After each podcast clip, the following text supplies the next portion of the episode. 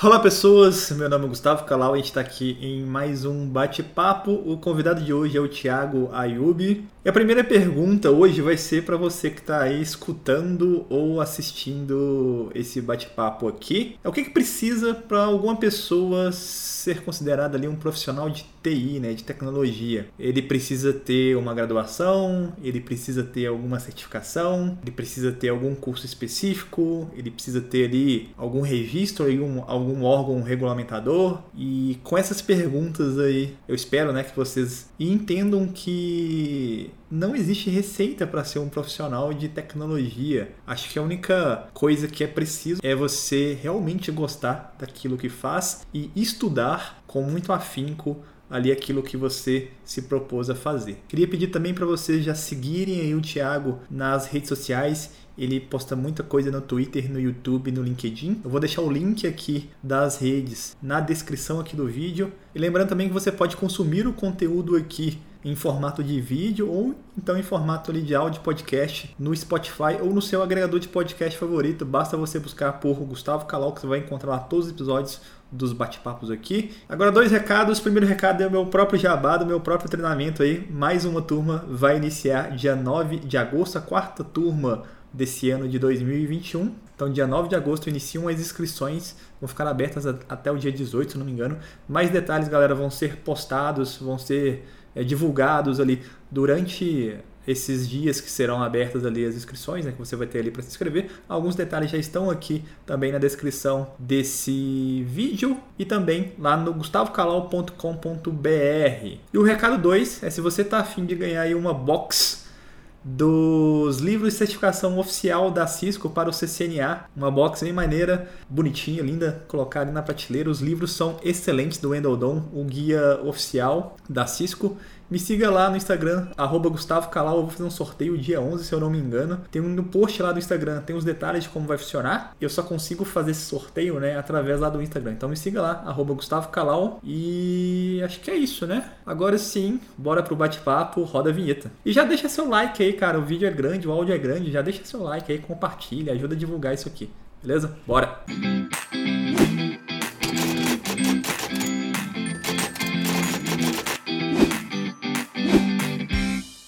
Prazer falar contigo. E agradeço que você ter aceito o convite, cara. É, ele me passou assim, cara, chama esse cara aí, que esse cara aqui começou quando era tudo mato, assim. E esse cara vai, dar, vai render um bate-papo bom e tal. A ideia aqui do bate-papo, né, do, do, do, formato que eu tentei colocar lá no canal, depois daquela febre de podcast, começou ali no início da pandemia, né? Falei, cara, vou chamar a galera que é profissional, assim, da área de infraestrutura, de uma forma geral, e vamos tentar. Antigamente eu até fazia uma pautinha, assim, e tal, para fazer as perguntas, aí depois falei, cara, não vou nem fazer, vai ser meio que. vai ser mais natural, assim. Depois eu dou uma editada só para tirar meio que espaço e para deixar mais fluido, sabe? Eu tiro um espaço, alguns vícios de linguagem, assim, meus também só para deixar o negócio mais fluido. Se você puder contar um pouco da sua história, cara, assim, como que você foi parar nessa área? Como é que você começou? Essa área de tecnologia, assim, é um troço muito novo, né? A gente acha que já existe há bastante tempo. Conectividade é, é uma coisa nova, né? Eu, pelo menos, né, a gente acha que nasceu ali, não existia internet. Hoje a galera que vem aí já já está conectada, né? Já acha que sempre foi assim. Não é nem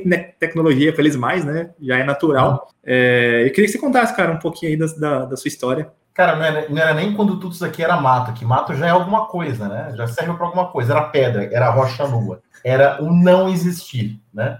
A comparação que eu faço assim na minha história com a internet eu senti muito um paralelo com a Hebe Camargo, que foi celebrada recentemente com o falecimento dela, né? A Hebe Camargo foi um grande ícone de televisão brasileira. E também, assim, eu como ela, nosso meio de comunicação não existia. Ela não existia televisão no Brasil. Foi o Assis Chateaubriand, que é muito conhecido aí pelos mineiros, que a Hebe trabalhava para ele cantando no rádio, ele ligou para ela e falou assim, Hebe, vai vir um negócio chamado televisão, que é o rádio com imagem. Você vem comigo no Porto de Santos receber os primeiros aparelhos? Ela foi só sabendo que era isso.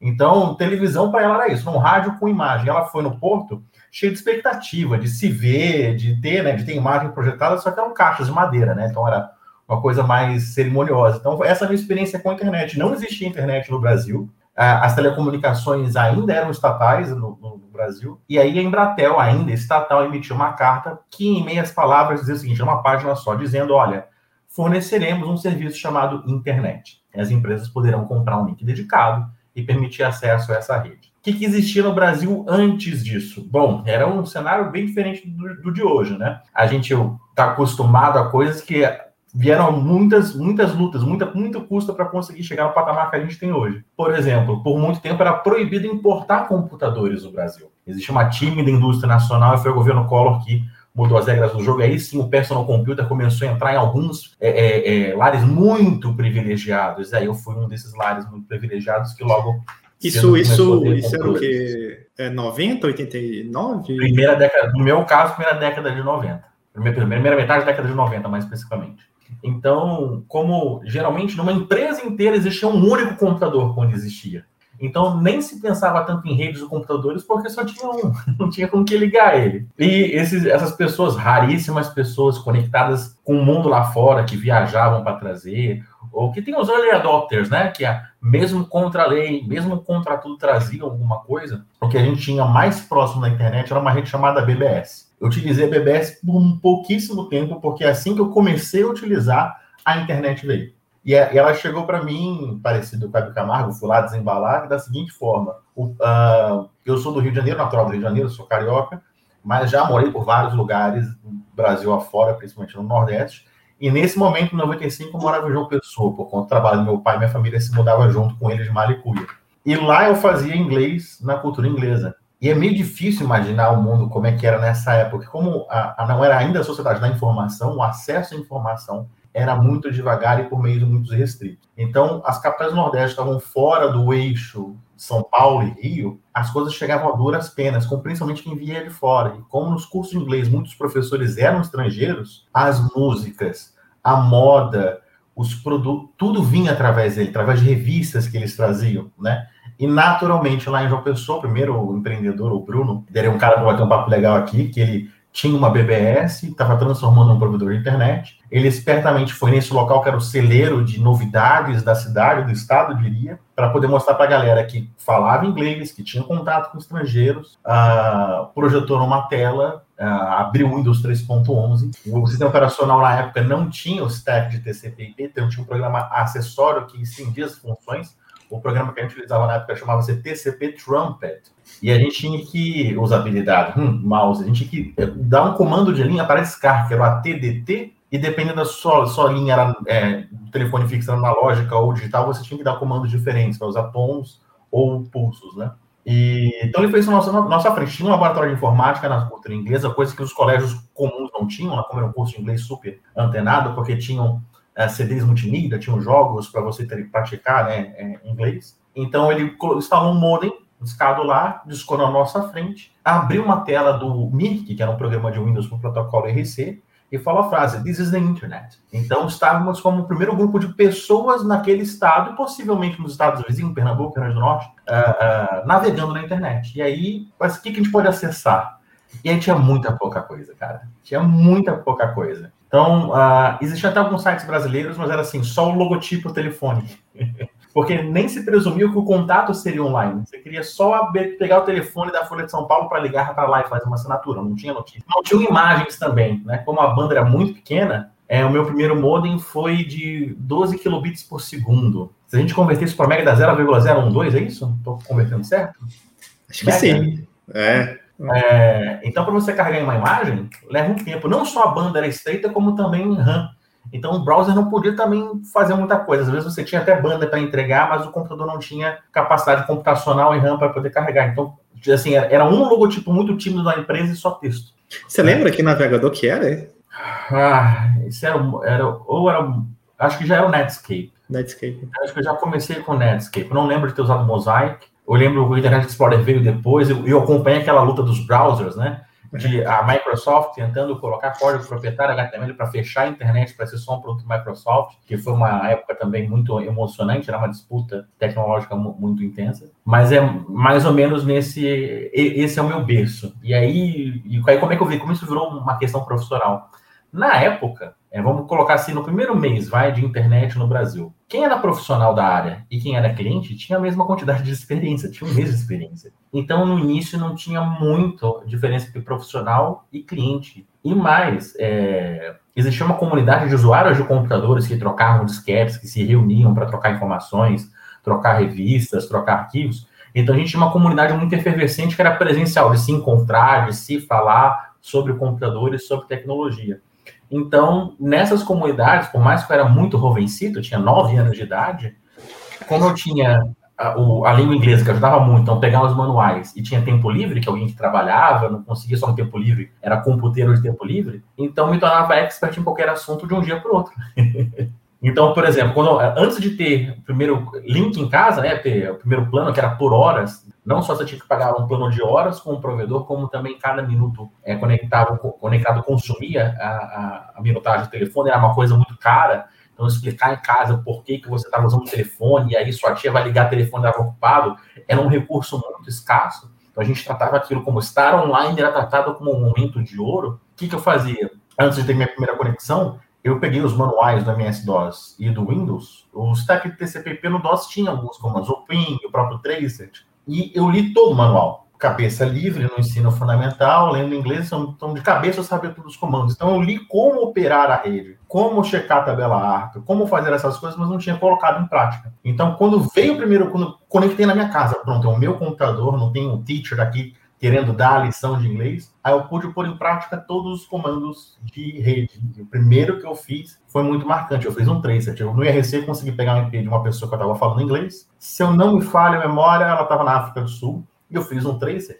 E naquela época eu gostava muito de aviação também. Então, quando fui vendo os reversos do IP nos saltos, eu consegui reconhecer que desceu do Nordeste para o Rio, para São Paulo, que entrou no Cabo Submarino foi para Nova York, Nova York foi para a Europa, para Londres, e foi descendo na costa da África. Eu consegui, na hora, o livro, o manual não diz isso mas eu consegui deduzir nesse, nesse laboratório vivo a, a que eu chamo hoje de telegeografia, ou seja, o caminho que aquilo estava percorrendo. Quando eu vi aquilo, ou seja, cara, eureka, eu estou vendo como isso funciona. Eu abri o, o capô e estou vendo dentro. E aí eu tive essa terminação, cara, eu preciso muito descobrir como isso funciona. Então, desde essa tarde aí, num sábado qualquer, em 1995 até hoje, eu fico torturando a internet para entender como ela funciona. Nessa época, né, acho que ninguém entendia direito. Acho que também a galera que inventou, né, não tinha ideia do que ia virar, né?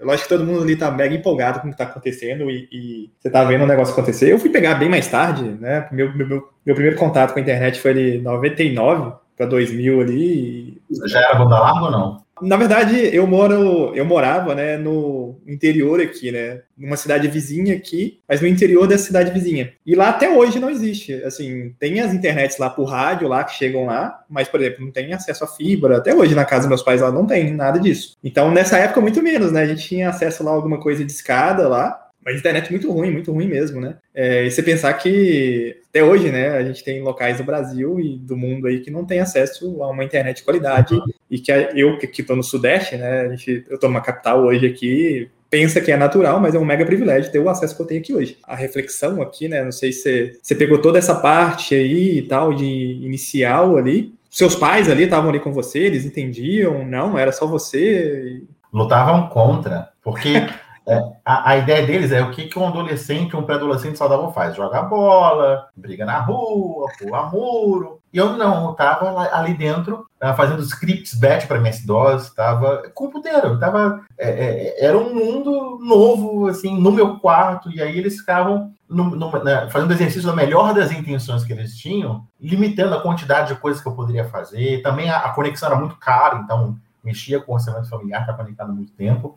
Então, eu acho que eu só, eles só foram deixar de pegar no meu pé é, quando eu entrei na faculdade. Até lá, eu senti uma certa resistência de tá muito tempo aí, tira isso daí. A, a, a, casa tinha várias extensões de telefone, né? A mesma linha telefônica. Eles tiravam do gancho para derrubar, colocavam um ruído no layer para que minha conexão caísse, ou ah, parasse o que eu, tivesse, que eu estivesse fazendo. Então, uh, hoje, né? Você é, prosperar com tecnologia, isso é mais entendido pelos pais. Alguns até estimulam que os filhos ou produzam conteúdo, ou viram desenvolvedores, ou vão para essa área. Na minha geração, assim, qual era a forma fácil de você ascender meteoricamente, não sendo dev, sim sendo jogador de futebol, ou sendo é, é, um artista. Então, é, era o contrário, tinha que ficar num cabo de guerra grande em casa para conseguir ter acesso, para conseguir continuar usando. Por exemplo, é, né, nessa coisa de tentar balancear o mundo offline com online, é, meus pais chegaram no momento assim: não, a gente não vai mais pagar o plano para você. A linha telefônica a gente dá, mas o plano você vai ter que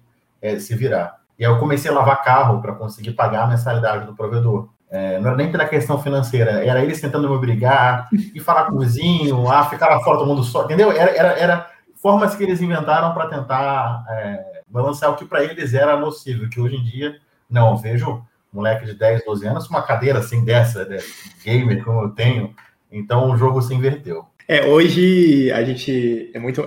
Se for parar para pensar, acho que se você para para pensar é mais bizarro ainda, né? Porque a quantidade de informação que a gente tem e as coisas que a gente vê é, das pessoas é, conseguindo monetizar hoje em dia, né? Você vê, sei lá, crianças, adolescentes aí, os caras são streamers e ganham uma grana Outro dia eu tava vendo assim, o cara, eu não entendo nada, nada, nada de jogo online. O máximo que eu jogo é em FIFA alguma coisa aí no, na console lá e, e, online, mas só por diversão assim. Aí eu fico vendo que tem transmissão no Sport TV e na ESPN também desses Dota, sei lá, esse World, uhum. sei lá, esses jogos de, de é, esses games. Eu falo, caramba, mas o cara tá parando para ver um outro cara jogar. Aí eu li um comentário assim, cara, você não para para ver o cara jogar futebol? Eu falei, cara, realmente. Aí eu falei, pô, mas você vai jogar no mesmo mapa, né? Sempre. É o cara, cara, futebol o cara joga no mesmo mapa sempre, né? É o mesmo campo, né? É tudo igual. Eu falei, cara, você tem razão, né? você ganhou aí um ponto.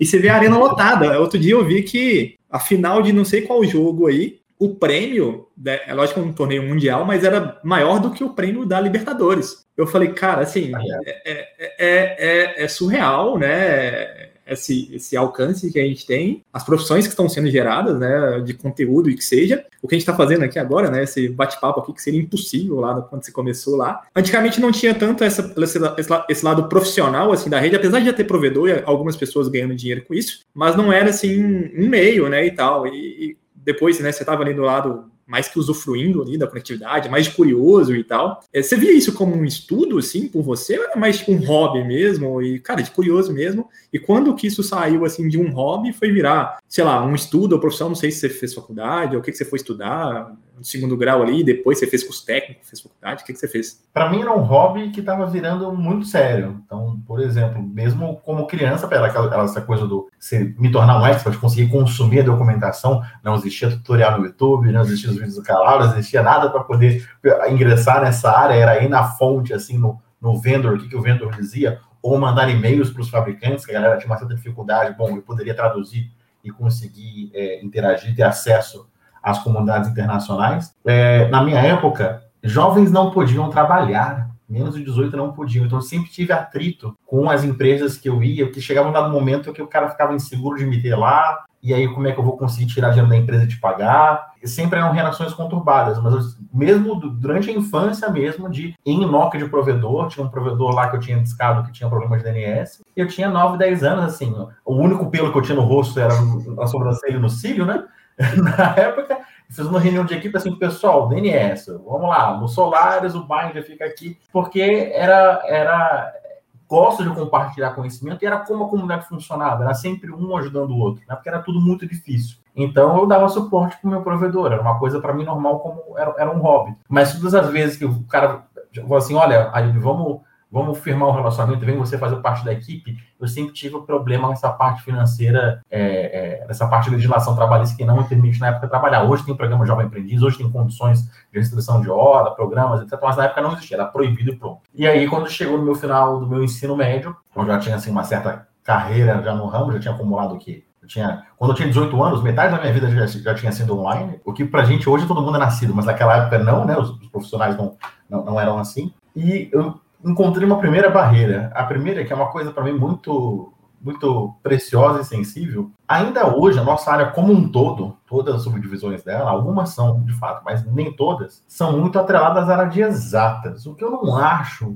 uma, uma vinculação muito concreta. E aconteceu isso comigo. Na época, se eu quisesse ir para uma graduação na área, eu necessariamente terei que fazer vestibular focado em exatas e ter um currículo na graduação, e se passasse, muito vinculado às exatas, e não é muito a minha vibe, né? Outros tipos de interesse, mas a aritmética, assim, a física, a parte de química, o fenômeno bacana, adoro ciência, mas, pô, a quantas horas o carro e o trem se cruzam não era a minha vibe. Então, o fato de exigirem uh, a matemática e a física como uma matéria obrigatória, que você tem um bom desempenho nela para entrar nesses cursos, e também nas grades sempre estarem presentes, muito cálculo, estatística, meio que me baniu de, de continuar na área, né? De uma forma uh, de ingressar academicamente na área. não tinham portas de entrada que não fossem, que, que para mim era um, obstáculo. É, eu, eu, fiquei em recuperação em matemática da primeira série até a oitava, que hoje é o nono ano. O que, que mudou no ensino médio? É álgebra. Quando trocou por letra, eu fiquei legal. Então, fatorava polinômio, mas não dividia com vírgula, sabe? Era... Meu cérebro não é muito bom para aritmética, não. Quem faz a conta é o computador, não sou eu, poxa.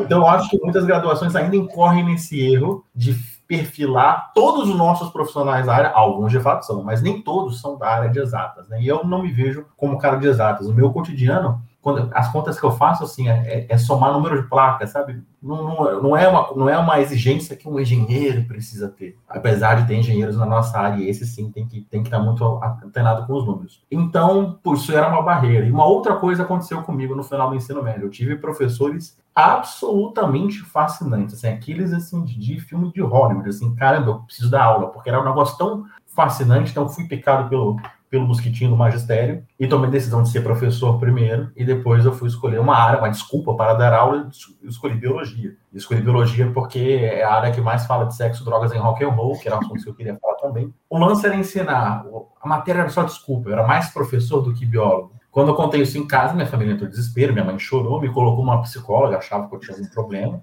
porque naquela época eu já tinha a pretensão, não, esse vai ser o futuro Bill Gates da família, né? Então, ou poderia ou ir para a área de tecnologia ou ir para a área de medicina. Isso seria bem visto. Agora, virar professor, é, existe, se ainda hoje existe, naquela época existia mais ainda, uma, uma errônea visão de que o professor era coitado, de que é uma carreira de alguém que deu errado. É, eu li, uma, eu li uma, um comentário esses dias sobre a vacina lá que eu achei fantástico. A menina falou assim: é, eu já vacinei, minha comunidade é ser professor. É beleza. Aí eu falei, cara, realmente, eu também vacinei minha comunidade, minha comorbidade, comorbidade era ser professor mesmo. Eu falei, cara, é, é muito essa vibe, né? Que é o tipo, pô, cara, você vai dar aula, né? E todo mundo, exceto os meus professores da minha escola, mas todo mundo me desestimulava. Porque assim, é, o mundo tem problemas. E tem duas carreiras que é, precisam muito que a gente mande nossos melhores para lá, que é a carreira da segurança pública e a carreira da educação, do magistério. Então, o que eu passei, eu testemunho também. Tinha um profissional que trabalhava comigo, era um ótimo analista nenhum, e ele tinha um sonho de ser policial militar. E ele passou no concurso. E aí foi comunicar todo mundo. E aí, para a família, para namorar todo mundo, que você começou uma carreira em tecnologia, tá lá numa empresa que desenvolve tecnologia, você vai largar isso para ser policial militar? Então todo mundo falando abobrinhas para ele. Eu falei, cara, vai lá, porque você é bom e eu quero mandar o meu melhor para a polícia. Eu preciso que você esteja lá. Então quando a gente encontrar pessoas que levantam a mão assim, pô, eu quero ir para essa área, empurrem, mandem os nossos melhores. Para a política também, eu acho, né? Se conhece alguém bom que quer ir para essa área, a gente tem que estimular, não é demover a pessoa dessa ideia, né? Mesmo com todo mundo falando, não vai, não vai, você vai perder dinheiro, você vai perder tempo da sua vida, fui. É, fiz biologia na UFRJ, lecionei por seis anos e tive uma, um magistério assim maravilhoso. Você, você voltou a morar no Rio? Você estava no, no eu Nordeste. Eu né? fazer graduação lá, sim. É, a, a, onde eu moro é uma coisa muito flutuante. Eu já morei em várias cidades, eu vou e volto. Fui e voltei para o Rio de Janeiro acho que três ou quatro vezes. Então voltei lá para fazer a graduação e lecionei no Rio de Janeiro, não, não lecionei fora do Rio de Janeiro. Só que o magistério dá a oportunidade de você montar a sua escala. E principalmente quando você está no início da carreira, você não tem muitas turmas para poder preencher. Então, sempre tinha um pé na tecnologia. Então, é, por exemplo, fazer um roadshow com a comunidade Linux do Rio de Janeiro, indo nos cursos técnicos e faculdades, fazer demonstração de Linux. Era uma coisa bem de, de, de rixa, assim, assim. Se o Windows faz isso daqui, mostrava para o cara alguma coisa, entendeu? Para provocar a galera a utilizar Linux. Uh, mais para frente, naquele momento que eu estava, teve uma efervescência por uma ideia de que cada aluno teria na escola um notebook. Você lembra mais ou menos desse, dessa, dessa ideia? um notebook para aluno, um laptop para aluno. Tinha até uma ONG internacional ah, lembro. para isso. Uhum, uhum. E aí as escolas onde eu estava no Rio de Janeiro começaram a se preparar para essa realidade que não se confirmou, mas que não se preparar para essa realidade e ficaram procurando, bom, quem no mercado é um cara de tecnologia, é um hacker, mas também é um professor. E aí só tinha eu. Eu montei uma consultoria pedagógica em abril, CNPJ, uma consultoria pedagógica para tecnologia. E é, professor consegue falar com o professor. Tem uma rixa entre pedagogo e professor. Porque geralmente o pedagogo acaba sendo o cara que não tem o dia a dia da sala de aula, geralmente. É um coordenador, vai dar ordem lá e vai embora, né? Então, como eu era do chão de fábrica, professor, quando eu falava alguma coisa, isso era muito bem acolhido. E aí, que tipo de coisa que eu fazia? Inserir a tecnologia no currículo normal do ensino fundamental e ensino médio. Por exemplo, um dos projetos que eu mais mergulhei é, como colocar literatura e tecnologia. Então, instalei um wiki na escola, ensinei os professores, os alunos a utilizarem o wiki, E aí eles iam escrevendo uma história de ficção, e na medida que ia mudando dos, dos gêneros literários, do impressionismo para o romantismo, barroco, ia tendo os versionamentos do texto do Wiki. E eles poderiam comparar a mesma versão, o mesmo, mesmo parágrafo nos estilos diferentes, entendeu? Então era esse tipo de trabalho que eu fazia. Então, de, desde montar o laboratório, de desembalar as caixas, montar a rede, até pedagogicamente como lidar com tecnologia. Ou seja, eu fui para o magistério, mas tecnologia continuou sempre junto. Eu ficou, acho que 50-50, eu acho, meio a meio. Até que chegou o um momento em 2010 que eu fui abduzido para tecnologia e tive que deixar o magistério com o coração apertado. É, tem uma ficou, né? Você ficou bastante tempo, né, então, né? No... Seis anos. Olha isso aí, em sala de aula, seis anos. Uma instituição ensino superior, ou não? Não, não, é fundamental e médio. Fundamental e médio? Nossa, é. ainda bem, bem, bem a, o adolescente ali, do, a galera ali. E como é que era, cara? Você curtia bastante? Curtia muito. É, tem, tem uma sintonia, tem uma afinidade, dá uma energia muito bacana. Você fica sabendo, do, do, você fica muito atual, você fica muito up to date, né? O que, que eles estão pensando. Então, é, e eu tenho uma visão muito peculiar do, do, do, magistério, né? Então, como eu me via, como eu entrei como um professor que tinha desculpa para exercer a profissão a biologia, eu me via mais como um professor, então eu não, eu não era, eu não ficava defendendo a biologia dos incultos. Eu queria educar, eu queria transmitir valores. Para mim, educação é transmitir valores. Então, eu desenvolvi a minha arte, eu prefiro ver assim, de lapidar o conteúdo, tomar decisões de como que alguém vai entender o que eu estou falando. É, isso virou, para mim, foi uma grande ferramenta de prazer trabalhar com isso, mas isso é uma das bagagens que eu carrego na minha profissão com tecnologia. Por exemplo, tem um curso que eu dou sobre BGP, e um que eu fiz com o Daniel Damito, que é um craque também, nato, tem um, um uma didática natural também, e a gente tem um capítulo dedicado a fazer o seguinte, o que, que a gente nota no mercado? Muito cara leu a documentação, ou leu os tutoriais, se preparou para as certificações, se você perguntar de um jeito, ele responde aquilo. Ele faz a relação bancária do conhecimento. Mas é, para transmitir valor, para transmitir é, é, conceito, aquilo que o cara sente no sangue, a gente tem um capítulo específico que é o seguinte: eu escrevi uma historinha lá, que houve um apocalipse e todos os equipamentos eletrônicos foram destruídos. Só que ainda o protocolo BGP é utilizado para se comunicar uma aldeia com a outra. Então, o roteamento das cartas é em BGP. Como você fez parte desse curso, você é o roteador BGP da sua, da sua aldeia. Então você tem que ler impresso as mensagens dos cabeçalhos e calcular a tua FIB e para onde você manda a carta. Então, ou seja, eu estou tentando incorporar o algoritmo da eleição de rotas, que ele tem isso no sangue. E depois que ele entende isso, quando ele olha para a documentação, ah, ele tem um eureka. Entendeu? Então, como eu me vejo mais como professor do que um biólogo na época, ou como hoje, talvez um cara de tecnologia, quando eu estou entregando conhecimento, eu faço esse cuidado de lapidar muito bem, de pensar quais são os mecanismos mentais que eu preciso que o cara tenha para poder aí sim aprender a exercer a, a, atividade dele. Só voltando um pouquinho aqui lá para quando selecionava lá para a galera ali mais nova ali, né? É, você pegou, é, isso também você, né, da área de TI também, você pegou essa galera já com smartphone em sala de aula ou não? Esses adolescentes? Não, eles tinham, tocavam música, tinha com fone, fone de ouvido, mas muitos tinham dois dispositivos ainda, ainda, ainda existia o Discman ainda, é, circulava, e as pessoas não tinham internet no bolso. É, eles, os dispositivos falavam GPRS Edge porque eu usava, eu como professor usava, GPRS e, e, Edge. Eu tinha um netbook da ASUS, aquele IPC, o primeiro netbook que chegou no Brasil, então usava é, é, conectividade remotamente dele, mas eu, os alunos não eram, eram tão técnicos, tão tão, com tantas ferramentas técnicas, não. É, porque eu fico pensando, cara, deve ser uma maluquice, né? Não sei se. Eu, na verdade, eu, meu filho ele tem quatro anos, né? Não, vai fazer quatro agora. E eu fico imaginando, falei, cara, será que escola eles bloqueiam assim, proíbem o aluno entrar em sala de aula? Porque concorrer. Eu, quando estava até pouco tempo atrás, ano retrasado, ainda estava lecionando em sala de aula de graduação. E você concorrer ali, você o professor ali no quadro branco, né, concorrer com o smartphone do aluno ali, cara, assim, é, eu tentava, né, fazer, tentava fazer muita coisa diferente, mas tem hora que a gente mesmo, né, a gente se senta ali na cadeirinha ali, dificilmente a gente se policia ali não, sei lá, o feed do Instagram é infinito, né, hoje o feed do TikTok também é infinito, né, e é um consumo muito fácil, né, é um troço mastigadinho ali pro cara ficar ali horas e horas e horas, e é feito para ser assim, né, é, a vida, acho que hoje do, do professor dessas, é, dessa galera galera mais nova aí não deve estar tá, não deve estar tá mais simples. Né? Eu não sei como é que está sendo feito isso aí nas instituições de ensino. E aí, beleza, né? Você estava ali dando aula para. Você nunca né, desassociou ali da, da área de tecnologia, né? Sempre estava ali com um pezinho ali. E você falou que em 2010 você... Em 2010 aconteceu algo que se repetiu várias vezes na minha carreira, que é, é, é no catolicismo tem um, um, padroeiro das causas impossíveis, acho que é São Judas Tadeu, né? É, sempre brota para umas causas impossíveis, cara, uns telefonemas assim, ó, te indicaram, cara, tô com uma bucha aqui, me ajuda. E aí foi um desses telefonemas que eu recebi. Era uma empresa que eu já tinha feito trabalhos pontuais, uma empresa chamada UPX, eu já tinha desenhado para eles uma CDN, uma, um escopo inicial de como seria o, o protocolo e a topologia para que eles fizessem entrega multimídia é, de áudio. Na época, era o momento em que as rádios estavam indo para a internet. Você tem o streaming de áudio, somente áudio sem imagem do estúdio.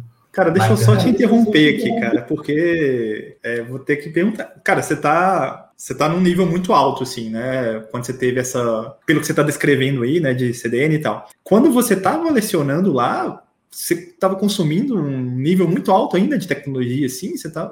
Não entendi como é que era a sua relação nesse tempo, assim. Sabe? Por exemplo, é, então, um, um, dia produtivo meu, é, preparando aulas, é, corrigindo provas, e de repente eu era tradutor do Ubuntu na época. Então, há muitas mensagens para quem utiliza Linux Ubuntu, talvez ainda tenha alguns softwares, algumas frases que eu traduzi de eu era do time de português, mas eu fiz algumas traduções para outros idiomas também, como Esperanto. É, algumas pouquíssimas para espanhol. Então, era as duas carreiras, cara, 50-50. Então, estava desde momentos discutindo como implantar uma redistribuição de conteúdo no Brasil para conteúdo de streaming, baseado em conexão TCP permanente, e falando sobre mitocôndria também. tá, tá, mas é aí que eu quero entender, cara, porque como que você é, buscava esse conteúdo, assim? Porque meio que você está fora do mercado, você está no mercado ainda ali e tal, pelo que você falou, mas você está meio fora, assim, está em paralelo, né? É, vida de professor não é simples, não é fácil, seu tempo some, sua energia também, porque é, dar aula, pelo menos para mim, né? Eu me entrego completamente quando eu estou na sala de aula e eu fico muito cansado, né? É, pra, pra, por exemplo, eu dava aula à noite. Eu chegava em casa, sei lá, 10 e meia, 11 horas. E eu só ia desligar mesmo, sei lá, uma hora e meia depois. Então, para eu, tipo, shutdown ali, né? Parar de pensar naquilo e tal. Então, o seu tempo também devia ser mega escasso. Se otimizava ali de alguma forma, você tinha contato com toda, sei lá, você estava ali falando de software livre, né? O seu contato ali com esses, essas redes, assim, né? Com esses colaboradores, assim, surgiu desde lá, quando você estava ali no início e foi formando de forma natural esse networking, assim. Tinha LinkedIn nessa época? Não tinha, né? Não, não.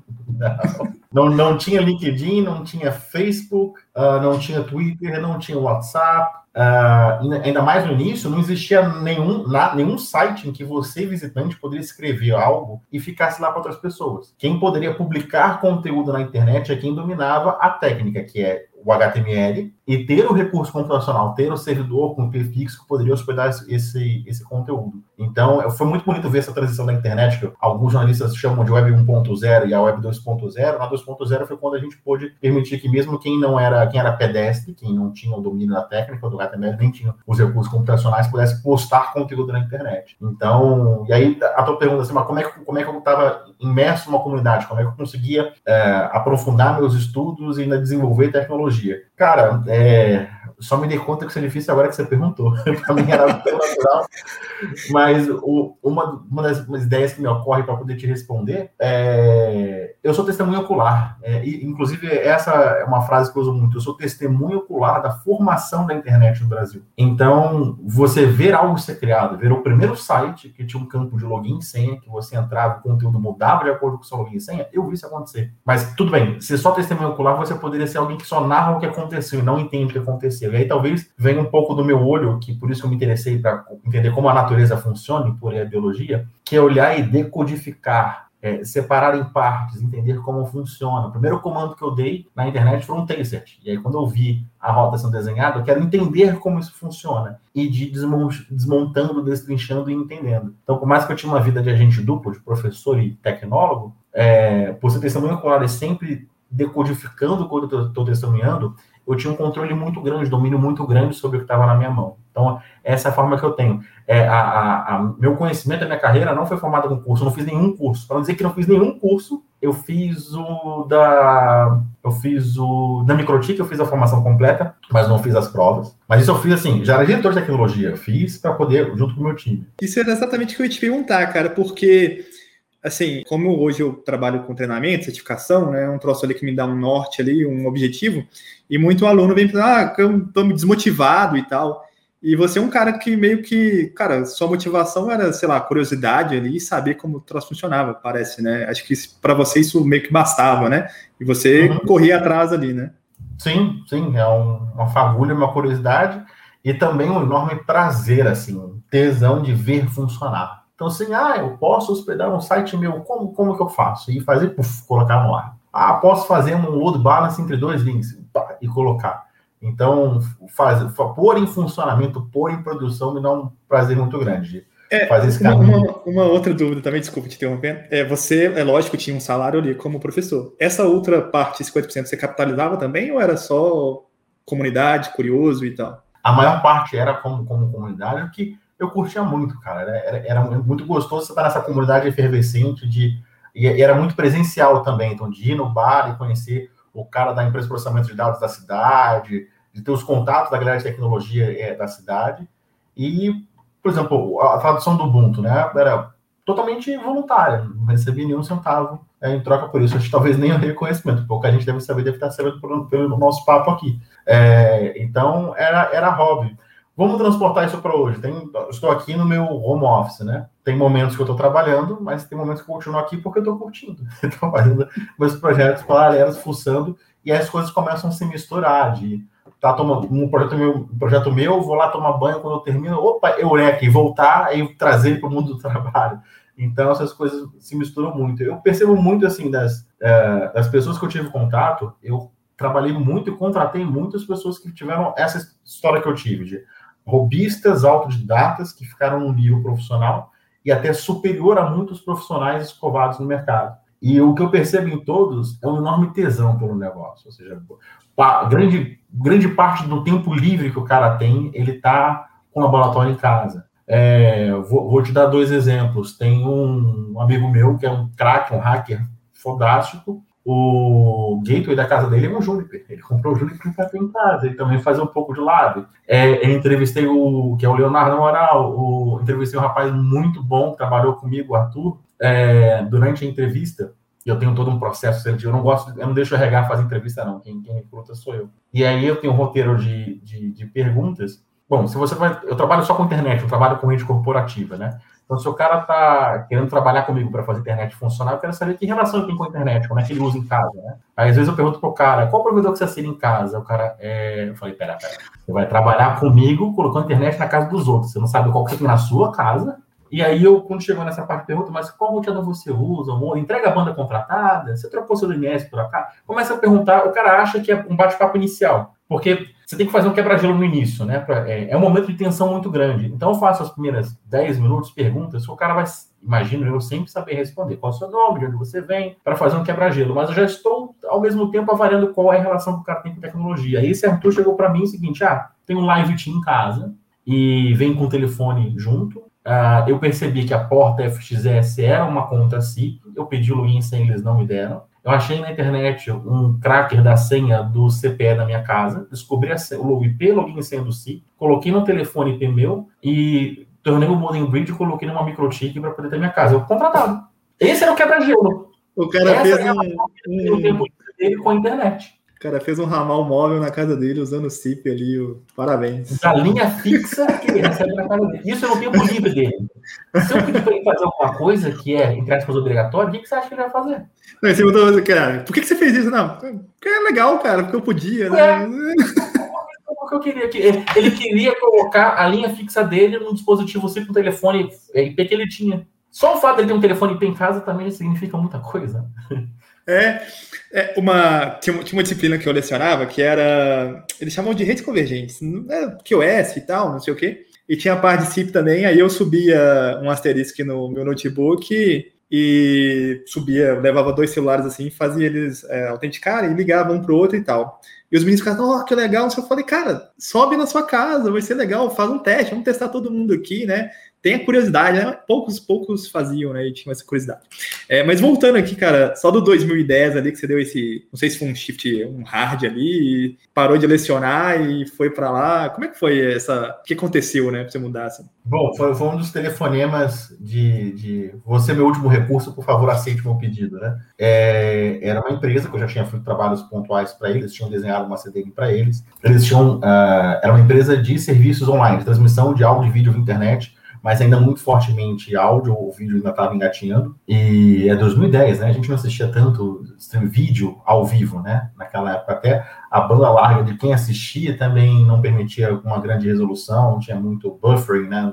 O Real Player é famoso por fazer bastante buffer. E essa empresa precisava de produtos e serviços únicos, que o mercado não tinha esses softwares, e então eles encomendaram com uma software house a produção desses softwares internos. Seria uma espécie de YouTube corporativo na época né? um, um portal de vídeos que, com login e senha, a empresa poderia dar seus treinamentos, poderia fazer isso lá em 2010. É, essa empresa não estava de software house, já tinha sido investido muito dinheiro nela, o código-fonte já estava bastante grande, mas não, não dava para juntar tudo e fazer o, o produto, né? Não, dava, não tinha um produto mínimo, um MVP que a gente chama hoje, né? Naquela época o nome não era tão conhecido. E aí ele, essa empresa comprou ou seja, o fornecedor dela de software comprou para tentar fazer a gestão. Como era uma empresa, uma cultura de operações e serviços, controlar software, uma software house é uma tribo muito diferente. Eles queriam alguém com uma liderança técnica, que entendesse de streaming, entendesse do ramo que eu entendi, eu tinha feito projeto de CDN para eles, e que tivesse os soft skills para conseguir é, gerenciar essa equipe, porque rolou briga, rolou desentendimento, rolou pressão, então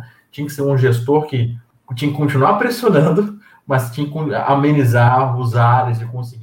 É, e aí o convite é o seguinte: tem como você vir agora para o aeroporto? Então a roupa do corpo.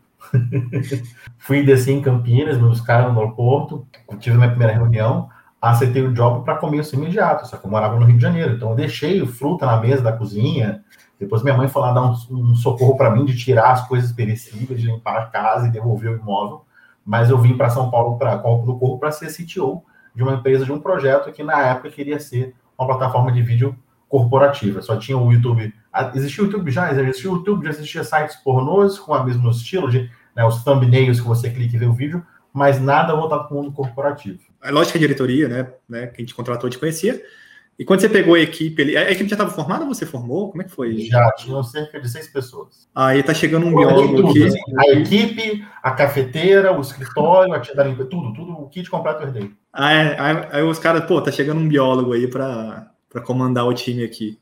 Então, cara, eu, sempre uso essa credencial quando eu tô muito puto e quero ofender. Porque às vezes, quando eu não chacoalho em alguém da nossa área que deveria saber algo e não sabe, eu falo, queridão, eu vi um vídeo seu que ping não é teste, né? Uhum. Eu tive que dar essa má notícia para muita gente. Aí quando eu fico pé da vida, eu falo, queridão, não era para um biólogo te ensinar que ping não é teste. Você tem que ter vergonha. Então eu uso isso para poder dar um, dar um. instalar um chicote. Você, você tá nessa empresa até hoje? Como é que era? Não, Ou não? Não, não, não. É. É, e o projeto deu certo? Como é que foi? Cara, a gente entregou o produto, é, mas a gente perdeu o timing, né? Eu tinha poucos meses para conseguir entregar o produto, a gente teve que renegociar o prazo, é, tive que trocar os meus senior developers todos, teve um cara que saiu da empresa, enfim, aquelas coisas de coisas do mundo vale de serviço de, produ de, produzir software. Aliás, até a partir dessa experiência, eu, eu ganhei uma visão que cristalizou alguns anos depois, é que programadores são os piores trabalhadores que existem no mercado. E por que, que eu digo isso? Não, é, não, não se ofendam, devs, não, não, não fiquem ofendidos. É porque toda a, a, divisão do trabalho, né, desde que a gente deixou de ser artesão e começamos a fazer trabalho com empresas que têm hierarquias, a gente passou pelo Fordismo, né, quando a gente começou o capitalismo e a Revolução Industrial, até o Henry Ford fala muito disso, né, de que cada pessoa tem que ter uma função específica para que caso ela adoeça, caso ela peça demissão, você substitua uma pessoa como se fosse uma peça de uma engrenagem, uma máquina maior, né? Se o cara faz o processo todo, desde plantar o algodão até fazer a roupa, se uma pessoa adoece ou perde demissão ou falece, você perde uma cadeia produtiva inteira, né? Então, a, por centenas de anos, desde a Revolução Industrial, os trabalhadores perderam os meios de produção. Então, tem essa divisão de quem tem o meio de produção e de quem não tem o meio de produção. E aí, os developers ficam na doce ilusão de que eles são autossuficientes. Porque com o notebook, ele consegue produzir o produto inteiro. Tem a falsa impressão que não precisa do meu gerente, não precisa do cara de suporte, não precisa do cara de redes, não precisa, de mim. de que eu e essas pessoas gravitam ao meu entorno, que é uma ideia, é uma ilusão, é uma sedução boba que eles caem, né?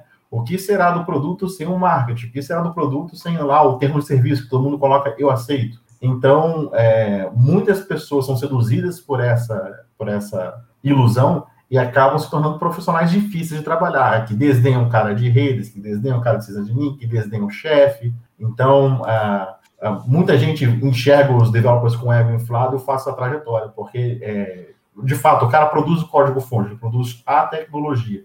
Ele pode ser seduzido a acreditar que só ele importa, que só ele basta. Então, essa experiência de assumir uma equipe que já estava com um projeto atrasado, que teve uma empresa que foi comprada, aí o cara fica preocupado com o emprego. Eu já fiz várias fusões aí de, de, de, de departamentos de TI, uma coisa bastante sensível, você tem que demitir pessoas em massa, então já participei de missões como desse tipo, de formar equipe, de dissolver equipe. Então, uh, o produto foi entregue, mas comercialmente a gente perdeu o time. Outros competidores estavam com o produto mais maduro, e aí no mercado eles acabaram levando uh, ao ponto da gente matar o produto. A gente teve que, tive que fechar o escritório, tive que mandar todo mundo embora, e aí eu fui para a matriz da empresa, que era a operação do serviço de streaming. É, nessa época já existia esses, essas coisas da moda aí hoje em dia, agile, técnicas de não sei o quê, gerente de projeto. No Brasil começava-se a falar disso, falava muito de XP, né?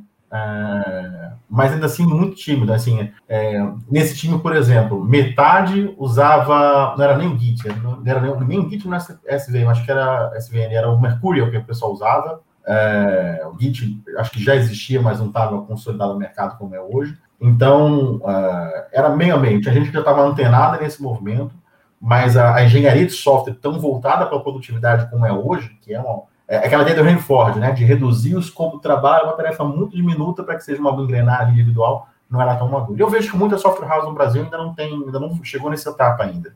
É, a minha, a minha esposa ela é gerente de projeto, né? Aí agora no home office eu fico vendo as, as calls dela o dia inteiro lá. E cara, que que que desgraça, cara. É tipo para-raio de problema, velho. Os caras lidando com o time ali, né, de, da, da gestão ali em cima ali, ou do dono ali, do, do da empresa e tal. E a galera deve ali, e, e aí o cliente também. E eu falei, cara, é tipo vocação. O cara tem que ter uma vocação para ter tanto soft skill assim, para ser um cara desse, né? Muito, é, muito soft skill. E aí eu vejo. É, e tem muita vaga disso, né, cara? Então precisa muito de gente assim, né? Eu vejo no LinkedIn lá, cara, tipo, o mercado tá muito aquecido agora, né? Na pandemia aí, por incrível que pareça. Acho que nem tão incrível assim, porque a área de tecnologia, todo mundo agora vê que é muito essencial, né? É, mas depois dessa sua experiência aí, você consolidou-se assim como gestão, assim, como um gestor? Você se considera um gestor bem técnico, assim?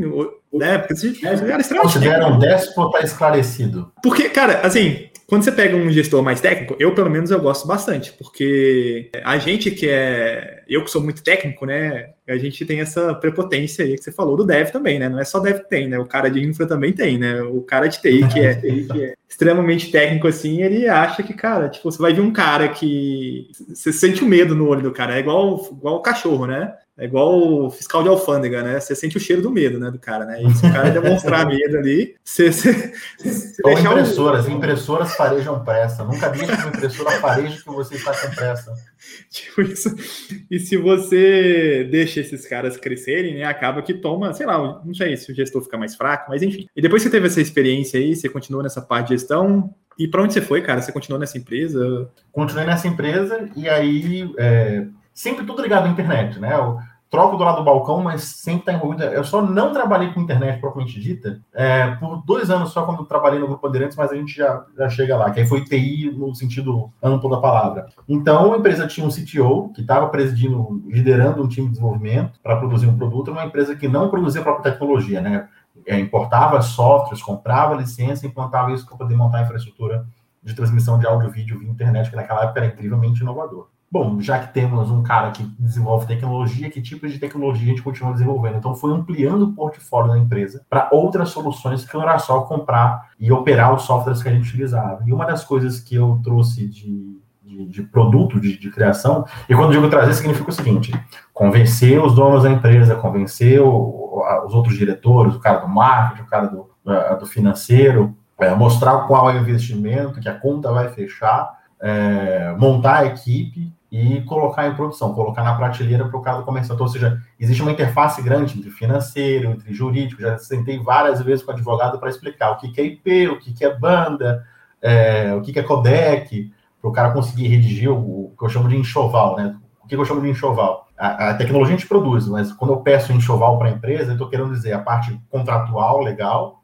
de tudo, desde os meus fornecedores até o contato do, do produto para o nosso cliente, e a parte marketing, logotipo, slogans, live, treinamento, evento, stand, então esse é um choval que eu, que eu costumo pedir. Então eu faço interface entre as diversas áreas da empresa para que se produza tecnologia. E uh, nessa mesma empresa, que é o PX, uh, eles eram consumidores de telecomunicações. Então, eles compravam links dedicados, compravam espaço data center, mas não tinham tanta autonomia, não era um sistema autônomo, não era um OS. E aí fez o processo de é, tirar o AES, abrir o processo lá no registro BR, expliquei porque a nossa empresa deveria ser um sistema autônomo, comprei os primeiros roteadores, implantei a primeira rede, transformei tudo que era só de IP estático, data center para os IPs nosso próprio sistema autônomo. Então, fui montando uma rede internacional para entrega desse conteúdo já com recurso de numeração próprio, com links próprios. Então, fui trazendo essa empresa que era muito da aplicação para a camada de rede também. Porque qual que era a visão estratégica que eu tinha?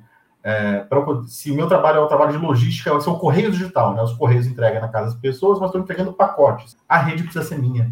Quem que era meu cliente? Era a CBN, Globo, a, a FIFA nas transmissões de jogos, as emissoras de rádio, TV, o pessoal do ensino à distância. Então, eu precisava controlar com mais qualidade, pelo menos até metade do caminho, que é o mais próximo possível do provedor. Em alguns casos, colocando servidores de cache dentro dos provedores.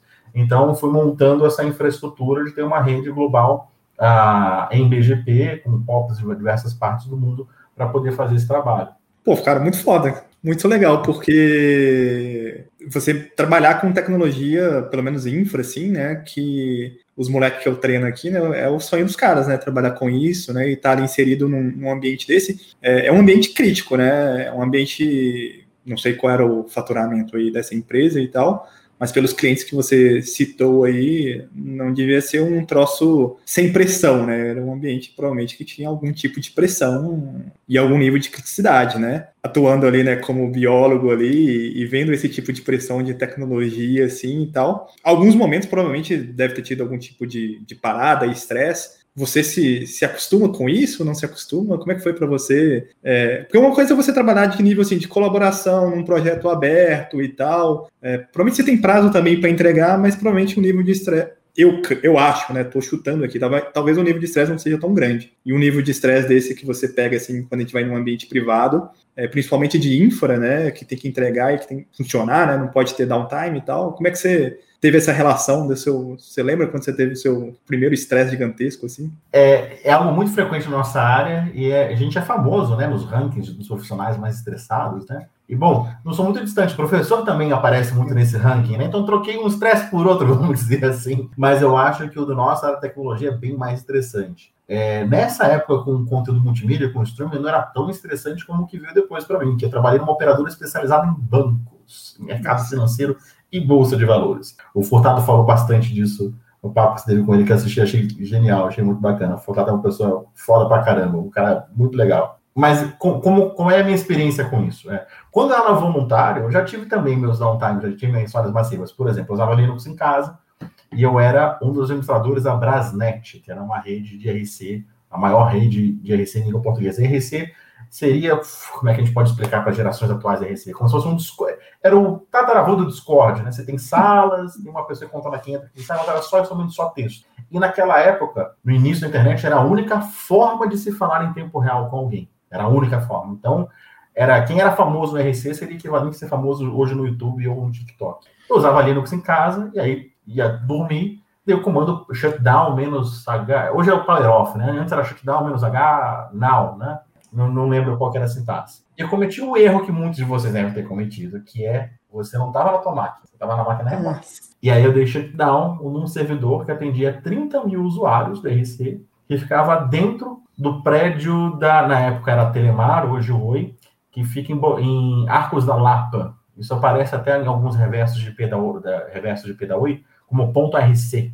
Tem Ponto Bote, que é a praia de Botafogo, que é um prédio também que tem uma história bacana para contar sobre ele, mas é um servidor que ficava lá em colocation, é, nesse prédio lá da Telemar, a operadora de, de telefonia, que era a, a, antiga subsidiária, a antiga estatal, né?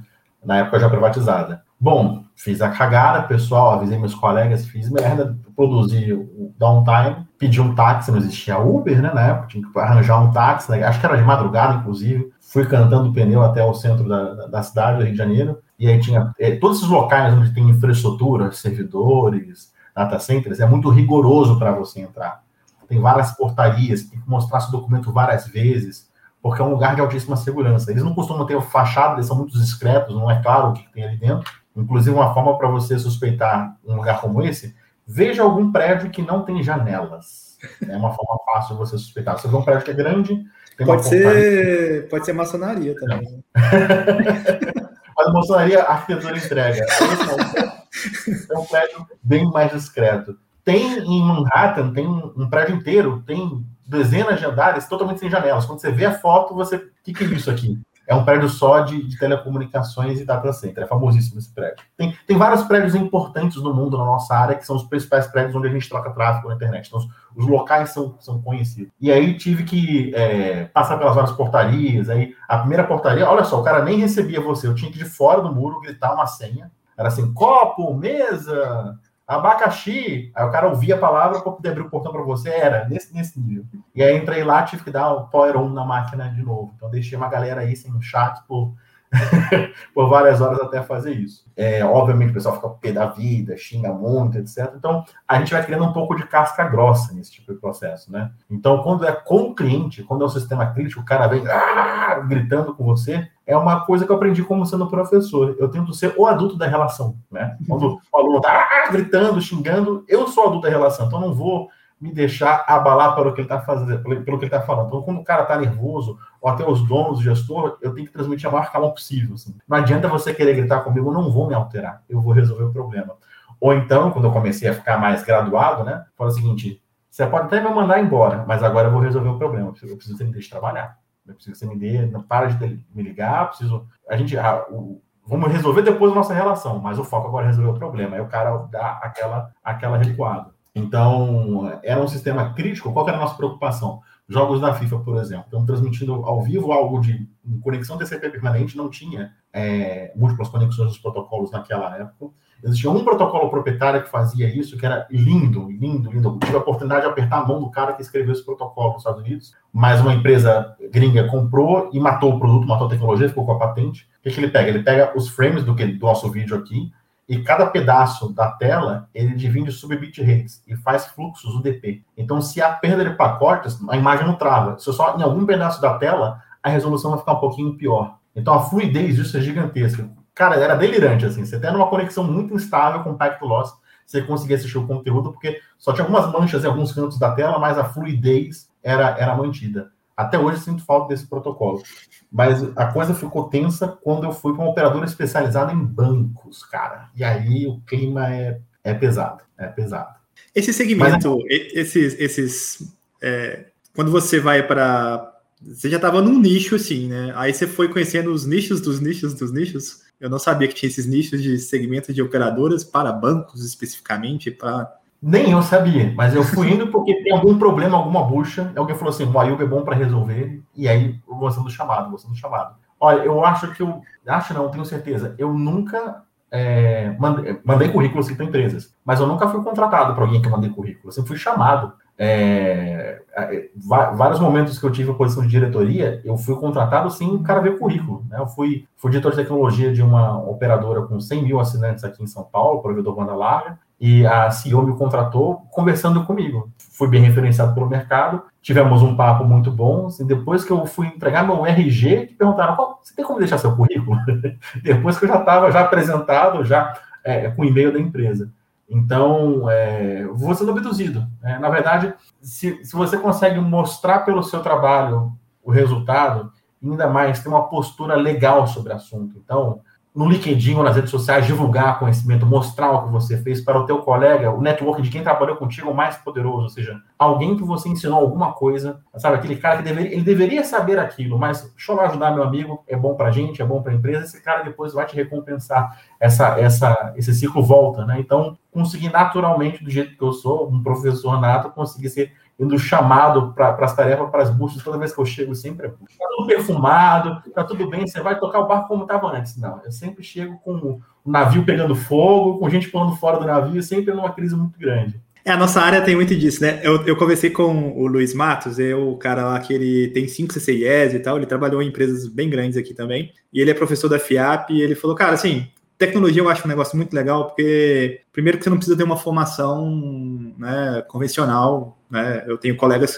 você mesmo, né, biólogo e tal, tenho colegas que são professores, são, são formados em educação física e tal, e o cara é um excelente profissional de segurança. Eu falei assim, cara, é, se você pegar um profissional de, sei lá, se pegar uma enfermeira, né, você meio que tem ali tabelado mais ou menos o valor que ela ganha, porque não foge muito, depende da instituição e tal, pode ser que ela ganhe mais, menos, mas TI, profissional de TI, ele normalmente ele vale o que ele sabe. Eu falei, cara, realmente, né? Se a gente pegar aí, a gente está sempre em busca do conhecimento e a gente tenta sempre tentando também é, obter uma certificação ou tentando provar aquele conhecimento. A, a, os problemas que a gente enfrenta durante a nossa carreira aí, né? Os pepinos que a gente descasca e os abacaxis que a gente descasca, isso conta demais, né? Acho que conta muito mais também, né? O pessoal fala, ah, qual a diferença no profissional júnior, sênior e pleno, né? Pleno e sênior, né? Ah, idade. Eu sei, cara, eu sei. A diferença é o comprimento da barba e o da barriga. Quanto maior a barba e maior a barriga, mais sênior o cara é. Por isso que eu tô... Aí eu falei pro cara assim, cara, tipo, você pode ter um profissional de 20 e poucos anos que eu considero ele sênior, porque às vezes esse cara trabalhou em ambientes tão críticos que, tipo assim, ele já, sabe, aquela, aquele meme, né, do Benjamin Button lá, né, tipo, profissional de TI, né, tipo, quantos você tem ele? Cara, 18, né? O cara tá todo enrugado, é o tanto de problema que ele pegou, né? E isso na nossa área acho que, que conta demais, os problemas que você pega, os problemas que você resolve, as empresas que você trabalhou e tal é, o nível de criticidade, né? Trabalhou, cara, acho que trabalhou com, com telecom ali, área de call center, telecom, conectividade, operadora, bancário, né? Sistemas bem críticos, assim. Acho que acho que, só, acho que é o melhor lugar para o cara que está começando assim aprender. Porque lá ele vai, vai, vai pegar uns negócios meio pesados assim. Eu não acho legal o cara ficar muito tempo assim num ambiente tão crítico assim, porque eu acho que vai, vai esgotando assim a, a energia, né? Não sei como é que você pensa isso aí. Você estava nessa empresa, você ficou um tempo lá. É... Antes você prestava serviço, né? Você já tinha sua própria empresa? Como é que era?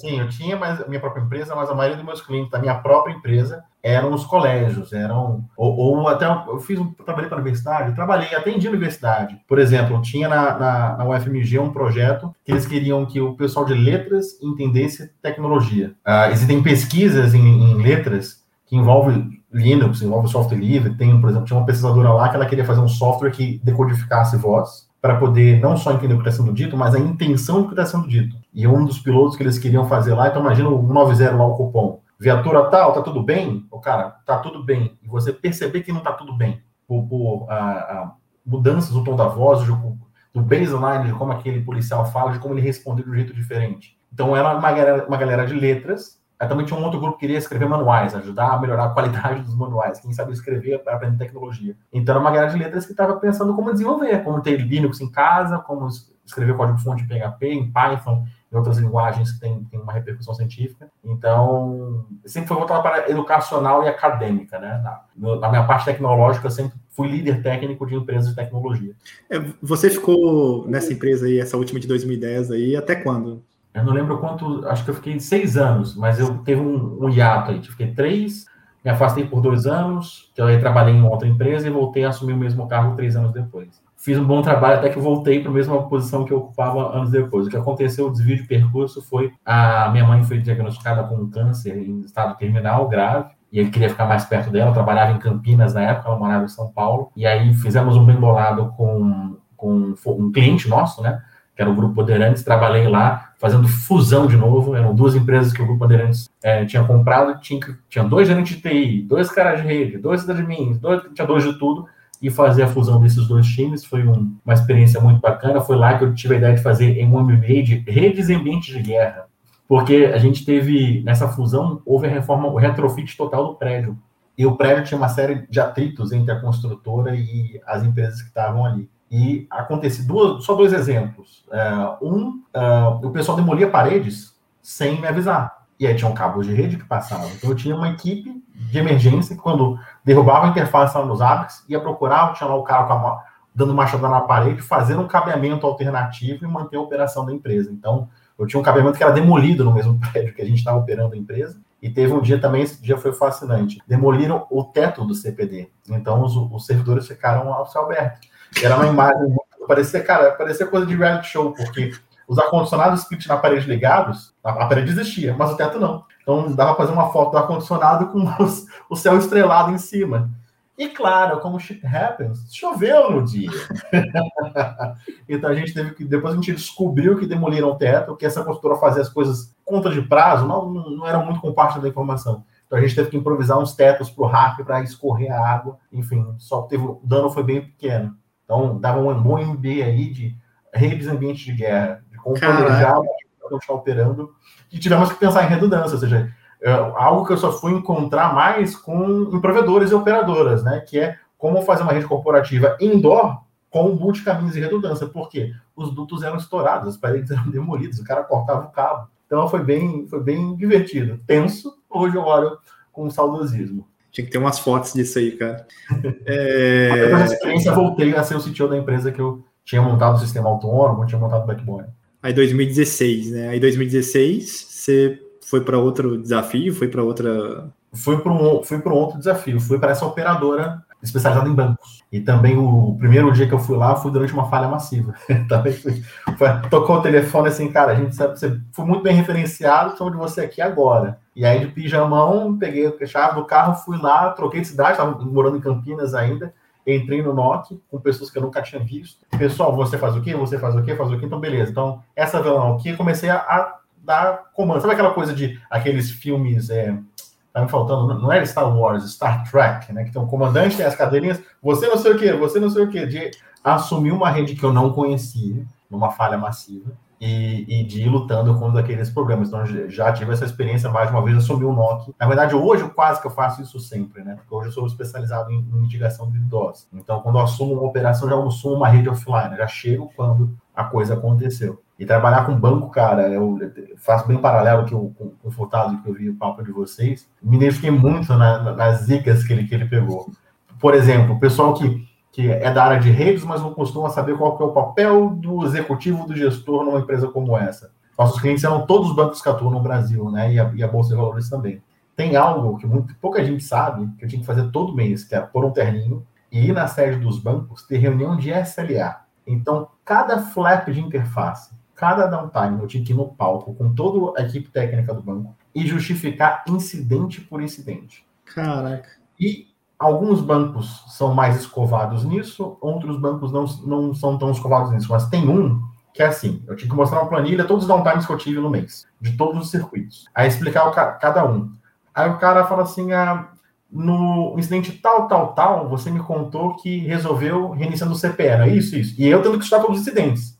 E aí, por isso eu preciso ter um sistema de chamadas forte, que a gente pode trocar uma ideia depois sobre isso. Aí o cara pergunta, tá, então teve no mês três agências nossas que ficaram fora do ar e resolveu reiniciando o CPE. Sim. É o mesmo fabricante? Eu respondia, é. Qual que é o firmware deles? Tocava aí, firmware tal.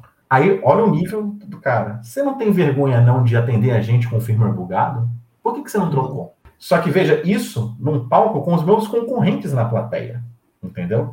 Então, queridão, você que trabalha em Nokia, às vezes teu gestor aperta, porque cai, a gente, ó, a nossa cabeça vai a lá depois, entendeu? Teve um cara de uma operadora grande que não vou dizer quem que é, como ele justamente era grande, atendia muitos municípios, e tinha uma série de problemas com vários vendors, com vários fabricantes. E como era um backbone muito grande, são, é eu, eu entendo a dificuldade do cara de conseguir resolver tudo. Apertaram tanto ele que ele abriu assim, a, a, levantou a manga. O que, que vocês querem que eu faça? Que eu corte aqui do meu sangue? Eu dou por vocês. Cara, imagina o nível de tensão, o quanto que tiveram que pressionar um profissional na frente de todo mundo por esse tipo de situação. E, e quando tem alguém que estava sangrando, né, metaforicamente, é, é, são sempre duplas, né? É o gerente de contas comercial e o líder técnico sou eu. O que, que o gerente de contas faz? Chega no ouvido do banco assim, ó, no Ceará eu tenho rede, você está sofrendo. Então, é um ambiente, cara, é, é que nem, é, em, como é que é? Em briga de saci, do chute é voadora. Era só voadora. Era só voadora. Então, ou seja, sair do, do NOC e ir para um ambiente como esse exige um, espectro de habilidades e de ter na, na, ponta da língua responder tudo é bastante difícil. Então, acho que o ambiente de mais pressão foi atendendo o sistema financeiro. Operadora para o sistema financeiro. É para a raio de problema, né? Você que está dando a cara ali. É, hoje, hoje, né, essas redes já eram bem complexas, né? a gente está falando de agora, né, 2016, 2017, enfim. É, e as redes estão ficando cada vez maiores, até ambiente que a Cisco chama de enterprise, né, que é ambiente interno, assim, a complexidade da rede só aumenta e né, os profissionais, a gente, eu como infraestrutura, como infraestrutura de rede, hoje a gente é gargalo, né, a gente é o ponto da infraestrutura que é o mais lento, sem dúvida nenhuma, para qualquer coisa, seja para mudança, seja para fazer um update firmware, né, é, tem uma estatística lá que a Cisco coloca lá para gente que quase 65 a 75% dos problemas de rede são erros humanos, né? E aí a gente tem essa rede hoje que a gente está voltando aí para. Eu tô tendo. Eu não gostava de programação, né? Eu fiz sistema de informação, não gostava de programação, fui para de rede, agora eu tô tendo que estudar o script ali de novo, uma programação entre as mais base. Pagando a língua, né? Pois é, não, cara. Assim, aí tá voltando. Tem uns livros ali que eu comprei e tal, tô estudando aqui a tendência, né, é que com essas novas, novas entre aspas, que já tem um tempo que daí essas novas tecnologias que a gente tem, a gente ter uma rede um pouco mais inteligente nesse sentido, né, de ter a telemetria ali, a própria rede, né, a gente vai ter ali um scripting, uma programability, uma controller, e essas redes tendem a nos avisar ou nos dar informação para que as, os problemas sejam corrigidos. Eu não sei se todos os problemas vão ser corrigidos, porque as redes estão ficando cada vez mais complexas, cada vez maiores e com cada vez mais coisas extremamente críticas, né? Eu trabalho numa rede pública hoje, a gente atende aqui é, 900 localidades com fibra própria, né? É uma, uma empresa pública e os nossos clientes internos aqui, né? A nossa criticidade é muito grande em, é, principalmente agora na pandemia, são os centros de saúde, é o SAMU, são os hospitais, né? Nesses locais a gente tem dupla abordagem normalmente, é, mas hoje a gente ainda opera no método que hoje a gente chama de antigo, né? Com SNMP e tal. A gente ainda não tem a maturidade ainda, né? E nem acho que pouca gente ainda tem, tem já tem, né? Profissional qualificado para ter essas novas uh, ferramentas aí numa rede, né? Não sei se você já, já trabalhou com isso, já está pegando isso. Como é que você vê esse futuro aí de rede? É, nessa parte que você apanhava lá, talvez quando você, se você já tivesse mais isso, né, mais maduro na época, talvez você não, não talvez o, o, esse cara que quase chorou lá no, no, palco lá, talvez ele não, não apanhasse tanto, né? Não sei se você tá. Se, se, você, você é um entusiasta mais que isso, né? Da área, e talvez você. Eu tô assumindo que você conheça, né? Não sei se você conhece. O, o, o que eu vejo é. Esse ramo está despontando onde é mais fácil ele despontar, que é no ramo do data center que são redes fisicamente menores, em termos desde metragem de cabos até quantidade de portas e dispositivos. Para a grande rede, que é que opera com a internet, os circuitos de transporte pelo de grandes distâncias, eu vejo que está muito longe ainda. A gente, é, a internet, ela existe hoje, a gente surfou numa onda dos nossos antepassados, a origem acadêmica dela é muito poderosa. A gente construiu nesse berço acadêmico padrões que persistem até hoje. Né? A internet é da década de 70, é, então, como esse berço acadêmico tem a, a, o raciocínio, a qualidade do design em primeiro lugar, a gente criou esses padrões que perduram até hoje. As tecnologias que são muito mais novas, elas são criadas com berço industrial comercial. E aí existe duas coisas. Existe a obsolescência programada, que acontece no ramo de tecnologia nas mais diversas áreas, e no ramo de redes, a falta de interoperabilidade. Então vejo muitas dessas tecnologias querendo despontar, mas o fabricante faz, é só para o meu produto. E aí, para que a gente tenha grandes de, de longo alcance, ou internet, ou múltiplas redes, então imagina uma grande, uma multinacional que tem redes no mundo inteiro. Ela não tem o mesmo vendedor no mundo inteiro, né? Em alguns países tem Cisco, em outros países é mais forte Juniper, em outros países é mais forte Huawei. Então, é, para as grandes redes de longa distância, principalmente a internet, eu vejo que falta assim, mais de uma década atrás nessa área, pela falta de interoperabilidade. Eu vejo uma dificuldade de se construir isso, porque o ambiente não é propício, porque são caixinhas separadas de cada um dos vendors. No data center, não. É fácil você ter um data center inteiro de um fabricante só, ou mais, como as bandas são menores, tem os SDNs, os white boxes, que eu acho muito interessante, você ter, você comprou o switch, que é um hardware, e você coloca um firmware que esse sim te dá um kernel Linux funções de rede. Pô, isso é lindíssimo. Em Telecom não vejo tanto, né? Existem muitos vendors, mas a Data Center vai muito nos ensinar e quando o Data Center ficar maduro nessa parte, quando o Data Center começar a sofrer com interoperabilidade, eu acho que sim, o pessoal de telecom, de internet, vai conseguir beber nessa fonte. Então, é essa é a visão que eu tenho. Então, para um profissional que está se pautando em construir uma carreira no mundo de redes corporativas e data center, vá, esse é o próximo salto, é o que está na boca do gol para poder acontecer no próximo salto tecnológico. Para minha tribo, que é internet, operador e provedor, eu acho que mais 10 anos ainda traz nesse processo eu faço parte de alguns grupos lá de estudo lá e o pessoal de estudo de certificação, né, que é bem direcionado ali. E a Cisco, ela vai ensinar também a parte portfólio dela, né? É lógico, é porque ela vai querer evangelizar a marca dela ali e tal. E tem um tal de Cisco DNA Center, né? Que é o DENAC lá, que é a parte de, de automação ali de uma rede enterprise. Eu falei, cara, assim, eu não vejo futuro nenhum nisso, cara. Todos os equipamentos que eu colocar na minha rede tem que ser daquele chassi para cima ali. E se eu, se eu tenho uma rede hoje toda Cisco e eu quero implementar isso, eu não vou conseguir porque o chipset ASICs lá tem que ser do modelo tal para cima, senão não vai funcionar, porque vai, o os caras usam VXLAN, Lisp, tudo, no, sabe?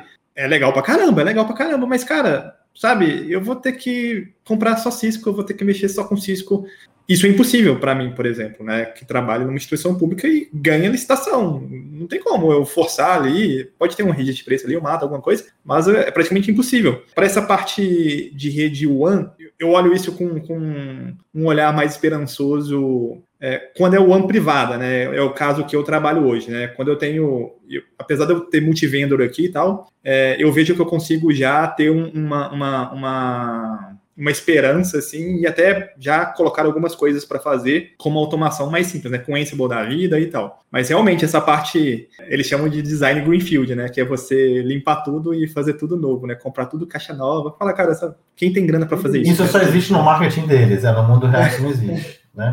No, eu, mundo, eu, no mundo eu, The Sims lá, que ele compra caixa pagando simoleões né, em dólares. Né? Não... Eu conheço, existe um case hoje no Brasil que é o Santander. O Santander é o case da Cisco hoje no Brasil de implementação de DNA Center, é que é os caras realmente comprando tudo, assim, do zero. Aí você chega pro cara, não, o segundo case, o cara fica... É... É, eu, eu, participei uma vez de uma, de uma reunião e tal, os caras estavam discutindo lá tecnologias X e Y. Eu falei, cara, assim, você consegue me passar três é, cases disso aí? Você, eu, eu, eu, consigo o contato dele? Você pode me passar de que está funcionando?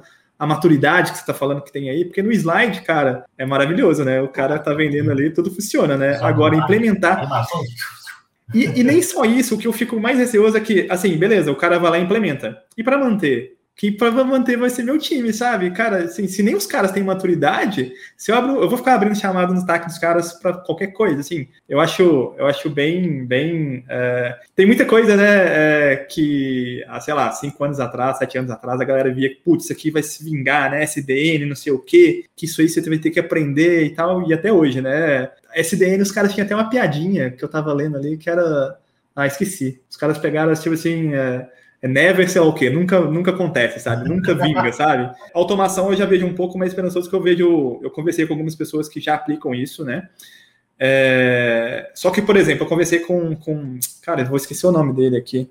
É um cara que tá na, na Apple lá em. Na Apple lá em. Na Inglaterra, no Reino Unido. Cara, e aí eu perguntei para ele, cara, assim, beleza, ele é um cara, ele é um profissional, ele é brasileiro, né? Ele, hoje ele trabalha na Inglaterra, ele estava trabalhando na F5, e hoje ele trabalha Estava na Apple e agora está numa outra, está num banco lá. E ele trabalha com automação. O, o, o, a, o título do, do job dele lá, né, do, do, que ele está lá atuando é com, com a parte de programação mesmo em rede. E eu falei, cara, beleza, mas uma empresa dessa aí, o que, que eles estão? Esse cara compra só Cisco, compra só, sei lá, Huawei, compra só.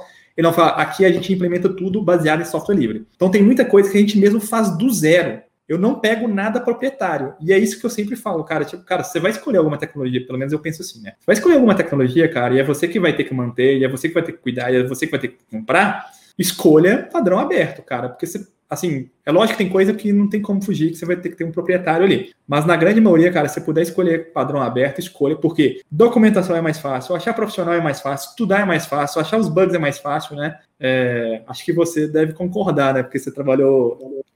Na comunidade ainda? Você atua ainda na comunidade de software livre? Ainda muito pouco, porque o tempo livre ficou muito escasso. Mas assim, você fala muito poderoso, assim, na pior das hipóteses, como o código-fonte é aberto, você tem a chance de corrigir. Mas, ah, mas eu não desenvolvo. Vou dar um exemplo. É, eu estava numa reunião de empresas que sofriam muito com RP proprietário. RP é o software que faz a gestão das empresas, né? E um dos problemas na época era o início das adoções das impressoras fiscais. Essa impressora que imprime o cupomzinho amarelinho, ela não é uma impressora comum, ela tem um chip dentro dela que armazena tudo que é impresso, todas as notas fiscais, e aquele chip é enviado os dados para a Receita Federal, né?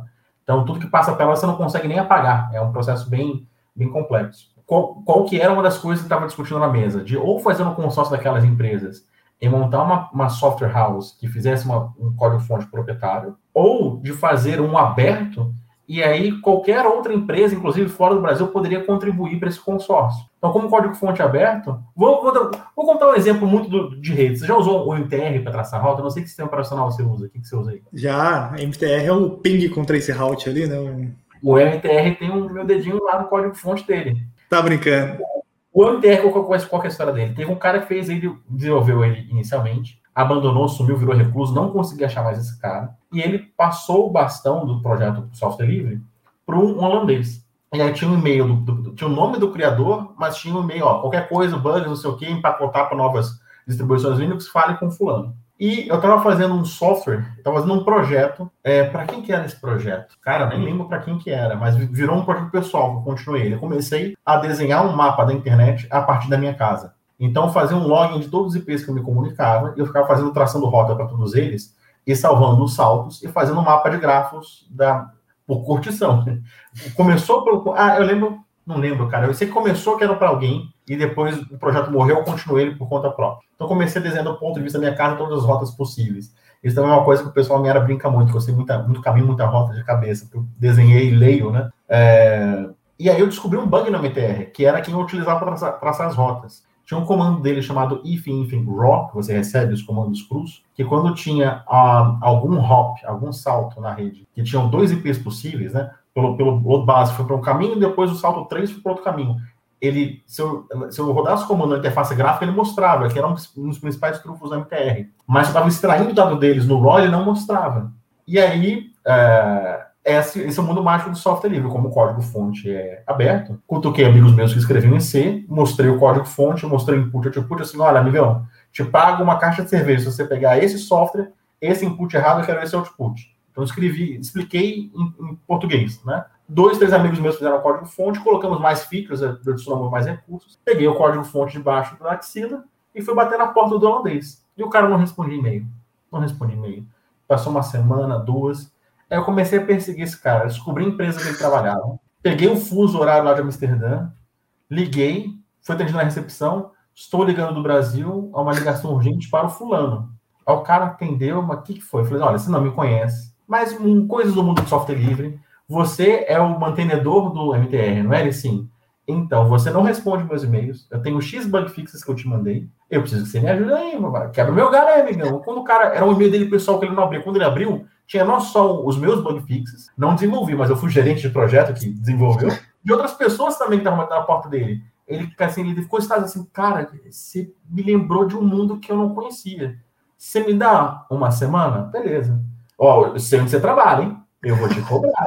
E aí, em uma semana, ele honrou. Então a gente sai, acho que era MTR 0.26. Só nesse, nesse trabalho que eu fiz com ele, assim, de estimular ele, chegou no 0.88. Tem uma porrada de releases. E aí as distribuições Linux começaram a adotar ele como software padrão para poder traçar a rota. Alguém fez o post dele, o WinMTR, para o Windows também. Então o software livre dá esse poder. Eu não escrevi uma linha de código-fonte, eu não escrevo em C. Mas como o código-fonte é aberto, eu posso pagar alguém ou pagar cerveja para alguém para modificar o código-fonte e resolver o meu problema. Então, hoje, todo mundo, sei que toda vez que der um MTR lá, quando ele mostra os múltiplos saltos, eu tenho a ver com aquele código-fonte ali. Caraca, muito foda, cara. O MTR já me salvou algumas vezes aqui já. Alguns problemas de OSPF que eu tinha aqui, eu só fui resolver com, com o MTR ali. Enfim, muito foda, cara, muito foda. Então, a liberdade do software livre é parecida com a liberdade de imprensa. Você não precisa ser jornalista mas quando o jornalista exerce essa liberdade, você é beneficiado. Então, todo ecossistema funciona melhor.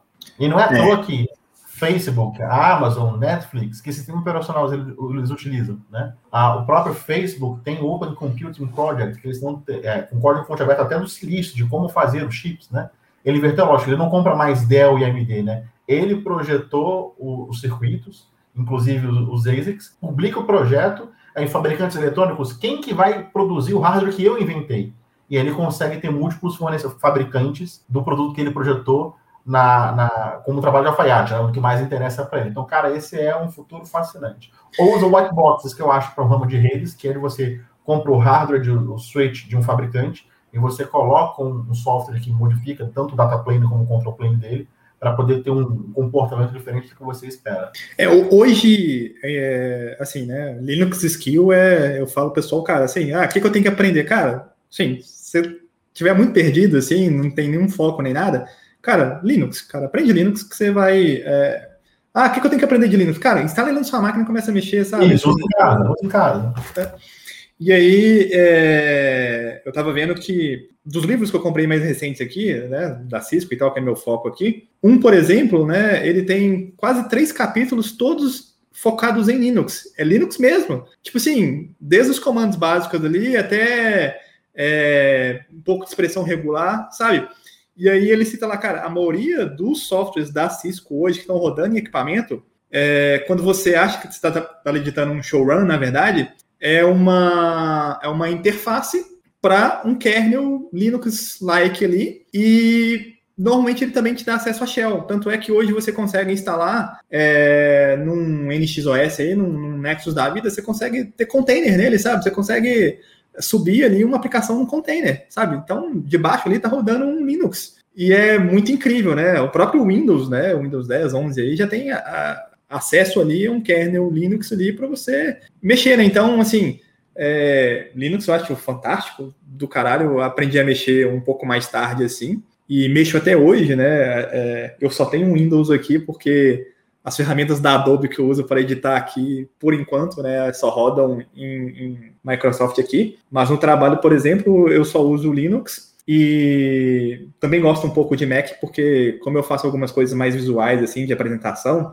eu uso o Keynote, que eu acho, para mim, eu conseguiria fazer um pouco é, parecido no PowerPoint ali, ou no próprio OpenOffice e tal, mas eu demoraria mais tempo. Então, eu já estou meio mais acostumado no Mac e o Mac também, é, por baixo dos panos ali, também é um Linux-like ele também, né? Além de que eu, eu mexo com, eu também, o meu telefone é Android, que também é Linux, né? Então Linux Skill... Todo, hoje, todo brasileiro usa Linux, né? Na urna é. eleitoral, DataSUS, o Android no bolso, todo brasileiro usa Linux. E ainda sobre Linux, você já, você já viu o tal do Intel DPDK? Já deu uma visualizada nesse assunto ou não? Cara, não, não, não tô lembrado de cabeça é, tem, tem uma oportunidade para quem está na academia ou para quem quer.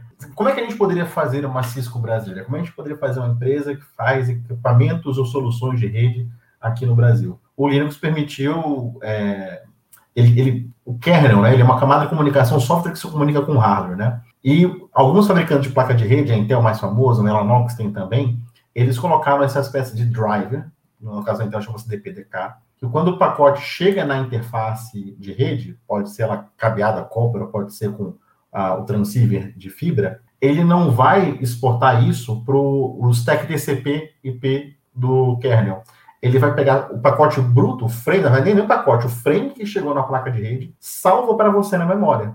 Ele só faz isso. E aí, com o toolkit de programação, você pode ler o que está na memória e decidir o que você faz com esse pacote. Você pode fazer um roteador, você pode escrever um roteador seu. Você pode implantar desde o control plane, de fazer eleição de rotas, como você fazer a, a tua FIB e fazer o forwarding, fazer o software que pega esse, esse frame na RAM, escolhe para onde ele vai, redesenha o pacote e envia para ele. Essa tecnologia é muito usada no ramo que eu atuo hoje, que é a mitigação de ataques de DOS. Porque se a gente for montar, e tem, tem routers que já utilizam essa tecnologia, né? Com um software que você instala numa máquina Linux, ele funciona como um roteador. Tem uh, softwares que fazem isso com o CGNAT também, né? É, soluções que você instala que utilizam essa, esse driver que quando joga na RAM, o programador faz o que ele quiser com aquele toolkit, né? Inclusive reconstruir o frame, eleger a rota e empurrar ele para um outro caminho. Mas no caso da mitigação de DOS, como é, como é que a gente utiliza essa tecnologia? Se a gente for fazer um forwarder, alguém que encaminha, eu tenho que ler na memória RAM, ler o frame, fazer achar o MAC, destino, o PV4 e reconstruir o pacote e empurrar para o caminho de saída, fazer um roteador. Mas a mitigação de doses, a gente está querendo limpar tráfego sujo, a gente está querendo descartar pacotes. Então, se eu identifiquei no meu if then else que aquele pacote é malicioso, fazer nada com ele é mais fácil. Então, uh, antigamente, a gente só podia fazer mitigação de doses com hardwares caríssimos de um fabricante chamado Arbor, que fazia o fazia o silício de verdade. Hoje a gente tem um enorme potencial nesse ramo de mitigação de doses, de SDN também e de CGNAT, com essa oportunidade da gente montar o nosso próprio roteador. Eu estou com um frame bruto na RAM e aí o meu código-fonte faz o que eu quiser. Então a gente pode sim, numa empresa brasileira, disputar nesse ramo com as grandes, com a Juniper, com a Cisco, basta ter um bom programador e uma boa ideia na cabeça. Não precisa ter mais o hardware. Agora a gente pode fazer dispositivos de rede de alta capacidade que o hardware é x86 é uma placa-mãe, um CPU, com essa coisa que a gente consegue comprar é, no varejo de internet. Mas é isso que você faz hoje? Também faço isso. Hoje o que eu faço, trabalho numa empresa chamada Sage Networks. A gente é uma empresa especializada em mitigação de idosos. A gente faz barba de cabelo e bigode, tudo que envolve esse assunto. A gente faz treinamento, a gente faz resolve crises, ou seja, assume a operação do provedor ou do data center quando ele está sob ataque. A gente tem a nossa própria nuvem de mitigação, ou seja, a gente tem um backbone em parceria com uma empresa chamada Wixnet. A gente tem um backbone que tem terabits de capacidade para poder tomar essa pancada do ataque, fazer escovação, que a gente chama scrubbing em inglês, separar o tráfego sujo, o tráfego limpo e entregar aquilo para o data center ou para o provedor é, após a limpeza. E também a gente implanta em empresas que queiram ter esse produto, então, operadoras, data centers que queiram hospedar serviços de jogos, operadoras de telecomunicações que querem vender no seu portfólio a mitigação de doses para outras empresas, também a gente tem a consultoria de implantar esse produto. Então, a gente é, tem soluções de detecção de dose, a gente dá treinamento, a gente filtra de dose, a gente tem a nossa infraestrutura mesmo com os links para filtrar, então a gente faz toda, toda a cadeia produtiva de mitigação de dose, a gente trabalha hoje. Então, é, passei por, por, por momentos de tensão numa operadora de mercado financeiro, hoje o meu cliente me liga quando ele está fora do ar, de ter uma cidade com 50 mil assinantes fora do ar, um data center que está dois dias fora do ar, porque existe uma outra pessoa pegando aquela rede e fazendo tudo para poder derrubá-la. E aí eu costumo dizer que tem três jeitos de você fazer uma rede. Tem um jeito certo, tem um jeito errado, e tem um jeito resistente a ataques de DOS. Então não basta você ir by the book, tudo que você aprendeu no livro, no seu curso de certificação, se você não for esperto, você vai se dar mal.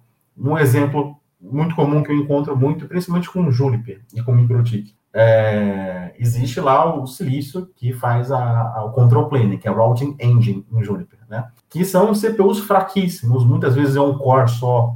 Então, às vezes você tem um roteador que é capaz de rotear 800 gigabits por segundo em forwarding, mas tem um chipzinho que ele é um PowerPC de 700 MHz. E aí o cara que vai atacar essa infraestrutura, qual que é o ponto mais frágil? É aquele apenas mandando pacotes para um único IP que ele percebeu que está no control plane, que fecha o BGP, que fecha o CPF, a caixa como inteiro trava. Então você pegou com um único IP, com poucos megabits por segundo, você saturou o CPU dela, ela fica ocupada respondendo ping, por exemplo, o ping pode fazer isso, mas o ping no volume muito grande, tá? Pela, pessoal, pelo amor de Deus, não é para sair bloqueando ping por aí, não, principalmente em PVC, se tem uns bancos aí que fazem essa bobagem, mas é, o cara ele, ele seguiu do jeito certo? É. Ele foi, aprendeu assim que o livro ensina, sim, só que existe uma outra inteligência querendo derrubar a rede dele. Então você tem que pensar com mais malícia. Então, não só nos eventos de redundância que podem acontecer com a tua rede, ruptura de fibra, falta de energia, etc., mas de alguém que vai procurar esses calcanhares de Aquiles todos, todo o débito técnico que a rede tem é cobrado à vista e com juros num momento como esse. Tem um cara que manja de redes também, tentando deixar seu empregador fora do ar. São situações, cara, é, uma que eu, que eu sempre compartilho, ligou um dono de provedor para mim no Natal, 25 de dezembro. Ele tinha uma, um provedor que estava com 12 mil assinantes, estava com a esposa grávida no hospital com uma gravidez de alto risco. Ele falou por telefone assim, Ayub, eu não sei o que, que eu perco hoje. A minha empresa, a minha mulher, o filho, os três. Então toma a chave da empresa, agora é só você cuida que eu vou ficar no hospital com a minha esposa. Então são momentos de tensão, mas me dá um enorme orgulho, porque eu sou do chão de fábrica da internet, né? Vi ela chegar aqui na época Camargo, né? Se tem alguém tentando destruir a internet, cara, isso mexe comigo. Então, vira uma questão pessoal de preservar a rede, preservar não só a empresa do meu cliente, mas fazer com que a internet funcione direitinho. Essa empresa é brasileira? Brasileira. É um serviço? É um appliance? É, é, tem os dois? Como é, é tudo. É? é tudo. A gente tem to todas essas soluções. Cara, aqui, é, esse Ayub, Vem de onde, cara? é o meu último nome, é o meu último nome, né? O primeiro nome é Thiago, meu último nome é Ayub. Só que eu, eu sou eu sou sofro do mesmo problema que é os Enzos e as Vitó Vitórias, não, era Enzo e qual era o outro nome? Tava ah, não sei. Valentina. Então, os Enzos e as Valentinas vão começar a sofrer isso, que é você estudar com. Eu já estudei com sete Thiagos, né? Na década de 80 estava na moda. Então, eu nunca fui Thiago. Sempre fui chamado pelo último nome para poder evitar homônimo, né? Então, eu, quando toco o telefone ali me chama Thiago, eu, eu, sei que é telemarketing, entendeu? Todo uhum. mundo me conhece como, como Ayub, que é meu último nome. Quatro letras, acho mais fácil. E aí tem um trocadilho também. Meu nome no Twitter, eu coloco Ayub com I-O. Mas originalmente era Ayub e bio misturado de biologia. Tá e aí tive que é ressignificar para Ayub I-O. Então, esse é o username que eu utilizo em todo o material que eu produzo, em Twitter, em blog, em YouTube. É, nunca vai pensar que é um brasileiro também, né, cara? Você vê isso lá. Cara, assim, é... obrigado mesmo pelo seu tempo. É... Não sei se você tem mais alguma coisa para falar. Se tiver, fica mega à vontade. É... Microfone aberto aqui, se você quiser, sei lá, divulgar alguma coisa, falar mais alguma coisa. Enfim, né? É... Acho que o meu público aqui normalmente é alguém, são as pessoas que estão começando, assim, e normalmente esse bate-papo, assim, eu tenho alguns feedbacks que, ah, cara, eu escutei lá e Aí tem gente que descobre assim, putz, eu escutei todos, quanto que vai lançar o próximo? Eu falei, cara, você escutou todos, né? Tem quase, sei lá, não sei quantos tem, mas, tipo, normalmente são mais de uma hora e meia, normalmente, né? Chega a quase duas horas. O cara ficou ali, sei lá, 15 horas, 18 horas escutando os troços inteiros em uma semana. Eu falei, parabéns, cara. Você tá com bastante tempo disponível para escutar esse tanto de coisa aí. Mas é, é, é muito legal porque o que eu comento com, com o pessoal é porque o Brasil é muito grande, a gente não tem acesso é, profissionais, assim, às vezes na nossa empresa a gente tem uma ou outra referência, assim, mas quando a gente pega o Brasil inteiro, a gente tem gente muito boa aqui,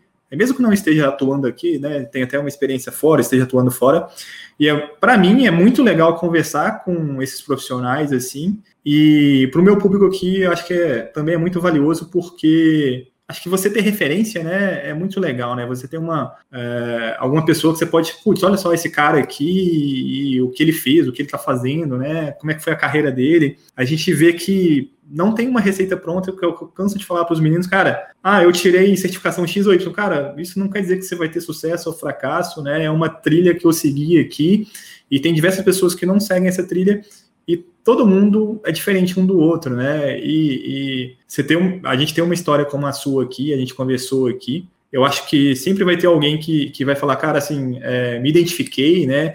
E eu acho que isso dá certo para mim.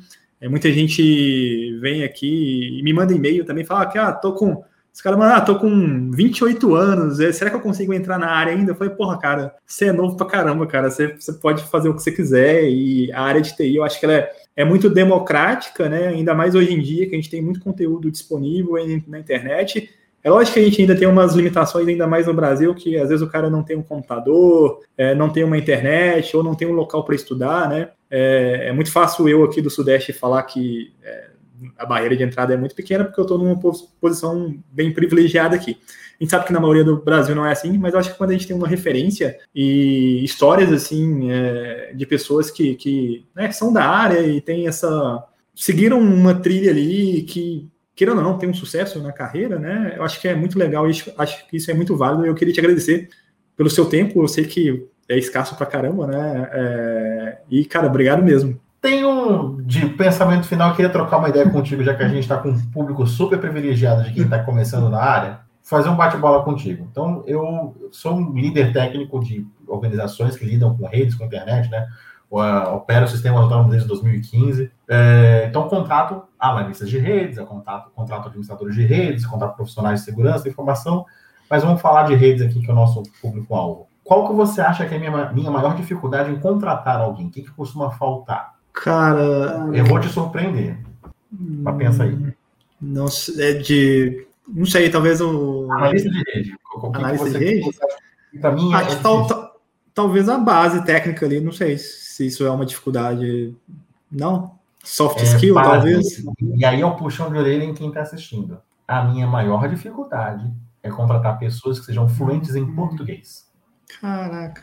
É, currículos com erros crassos, os e-mails de apresentação, é, um desleixo, um descuido. O cara manda o currículo para cá para a empresa. E aí tem que mandar para vários endereços. Minto, ele manda para um só. Aí quando ele recebe a resposta, tem várias pessoas em cópia carbono. E aí quando ele responde, ele não clica em responder para todos, ele responde só para um. E aí a, a, outra pessoa que chamaria ele para entrevista não viu o e-mail, assim, de não saber escrever um e-mail, de fazer com início, meio, fim. Hoje não consegui seguir instruções. Então, por exemplo, algo que eu faço muito para quando eu vou chamar para entrevista, eu falo para o cara assim, olha, eu vou te mandar uma lista de opções de data e horário é, que eu tenho disponibilidade. Escolha três do seu favorito para o seu preterido, que eu vou tentar encaixar você com a minha agenda. Fez sentido para você? Para os candidatos não faz, eles não entendem o que está escrito.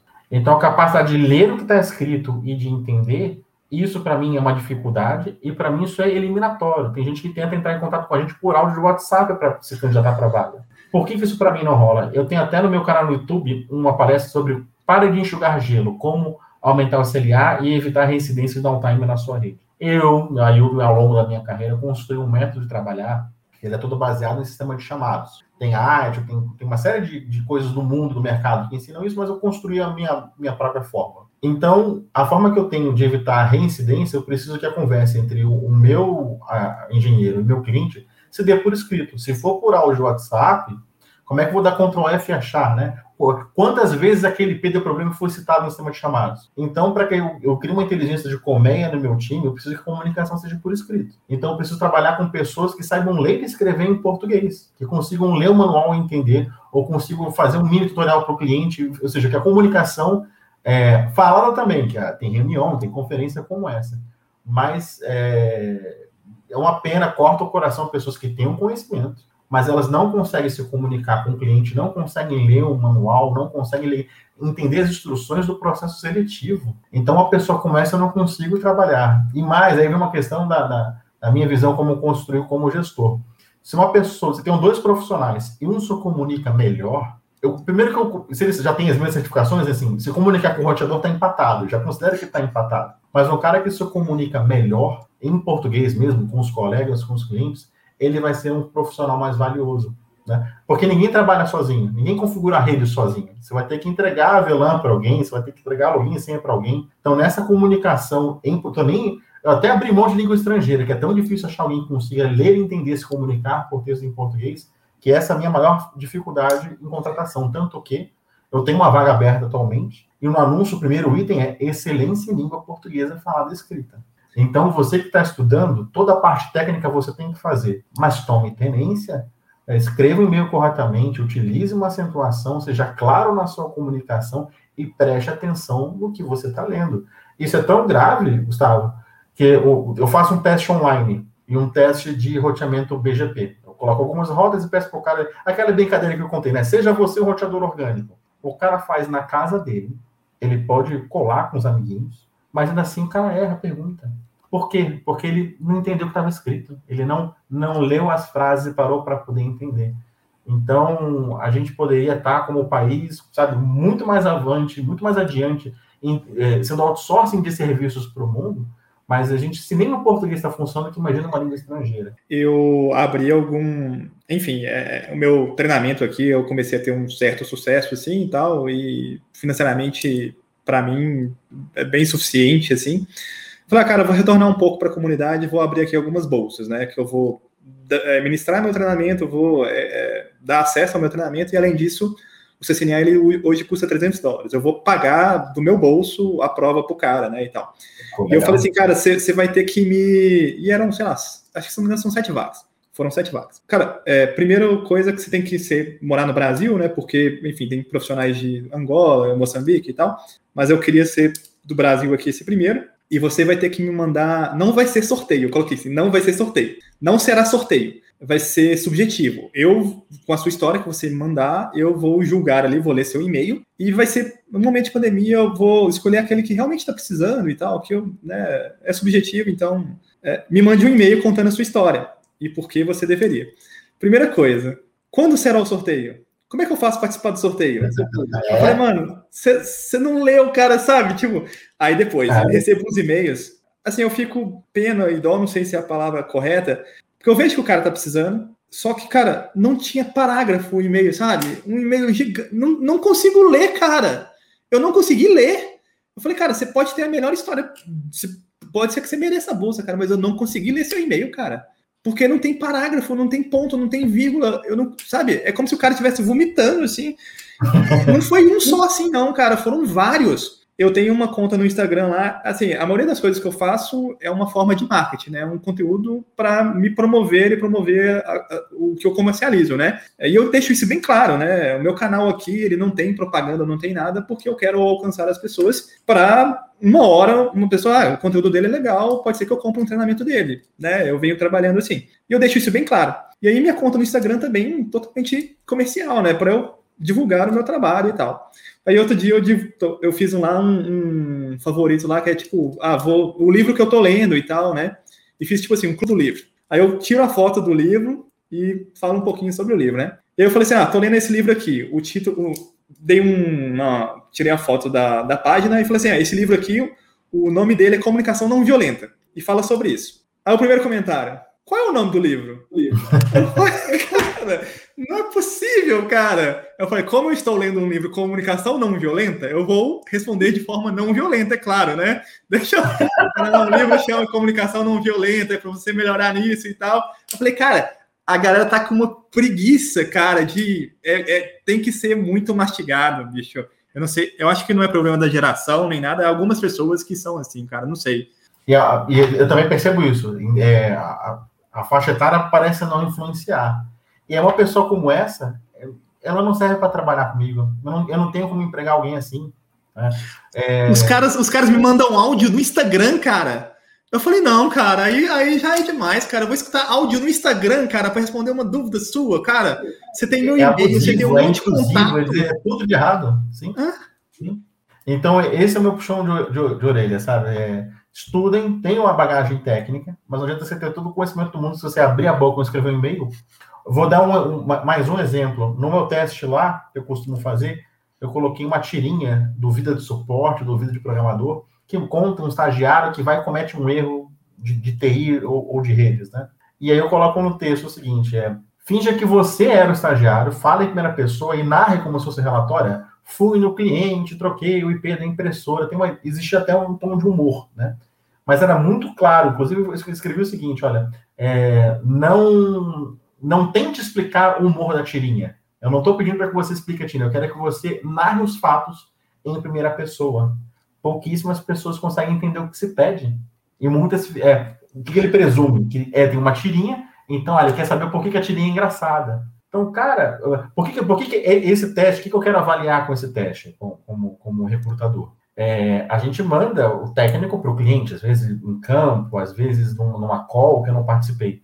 Eu quero saber a capacidade dele de narrar os fatos de volta. Mas o que aconteceu? Mas o que, que o fulano falou? É que o cara tem uma linearidade nos fatos dele. Se o cara não tem essa competência de, ah, fui na reunião, fui no NOC do cliente, é, o problema era esse, esse, aquele, resolveu se ele não consegue narrar para mim de volta, que valor esse profissional tem? Pelo contrário, ele é um risco para minha empresa. Se ele deixar de me contar alguma coisa, se ele me é, narrar os fatos numa ordem reversa.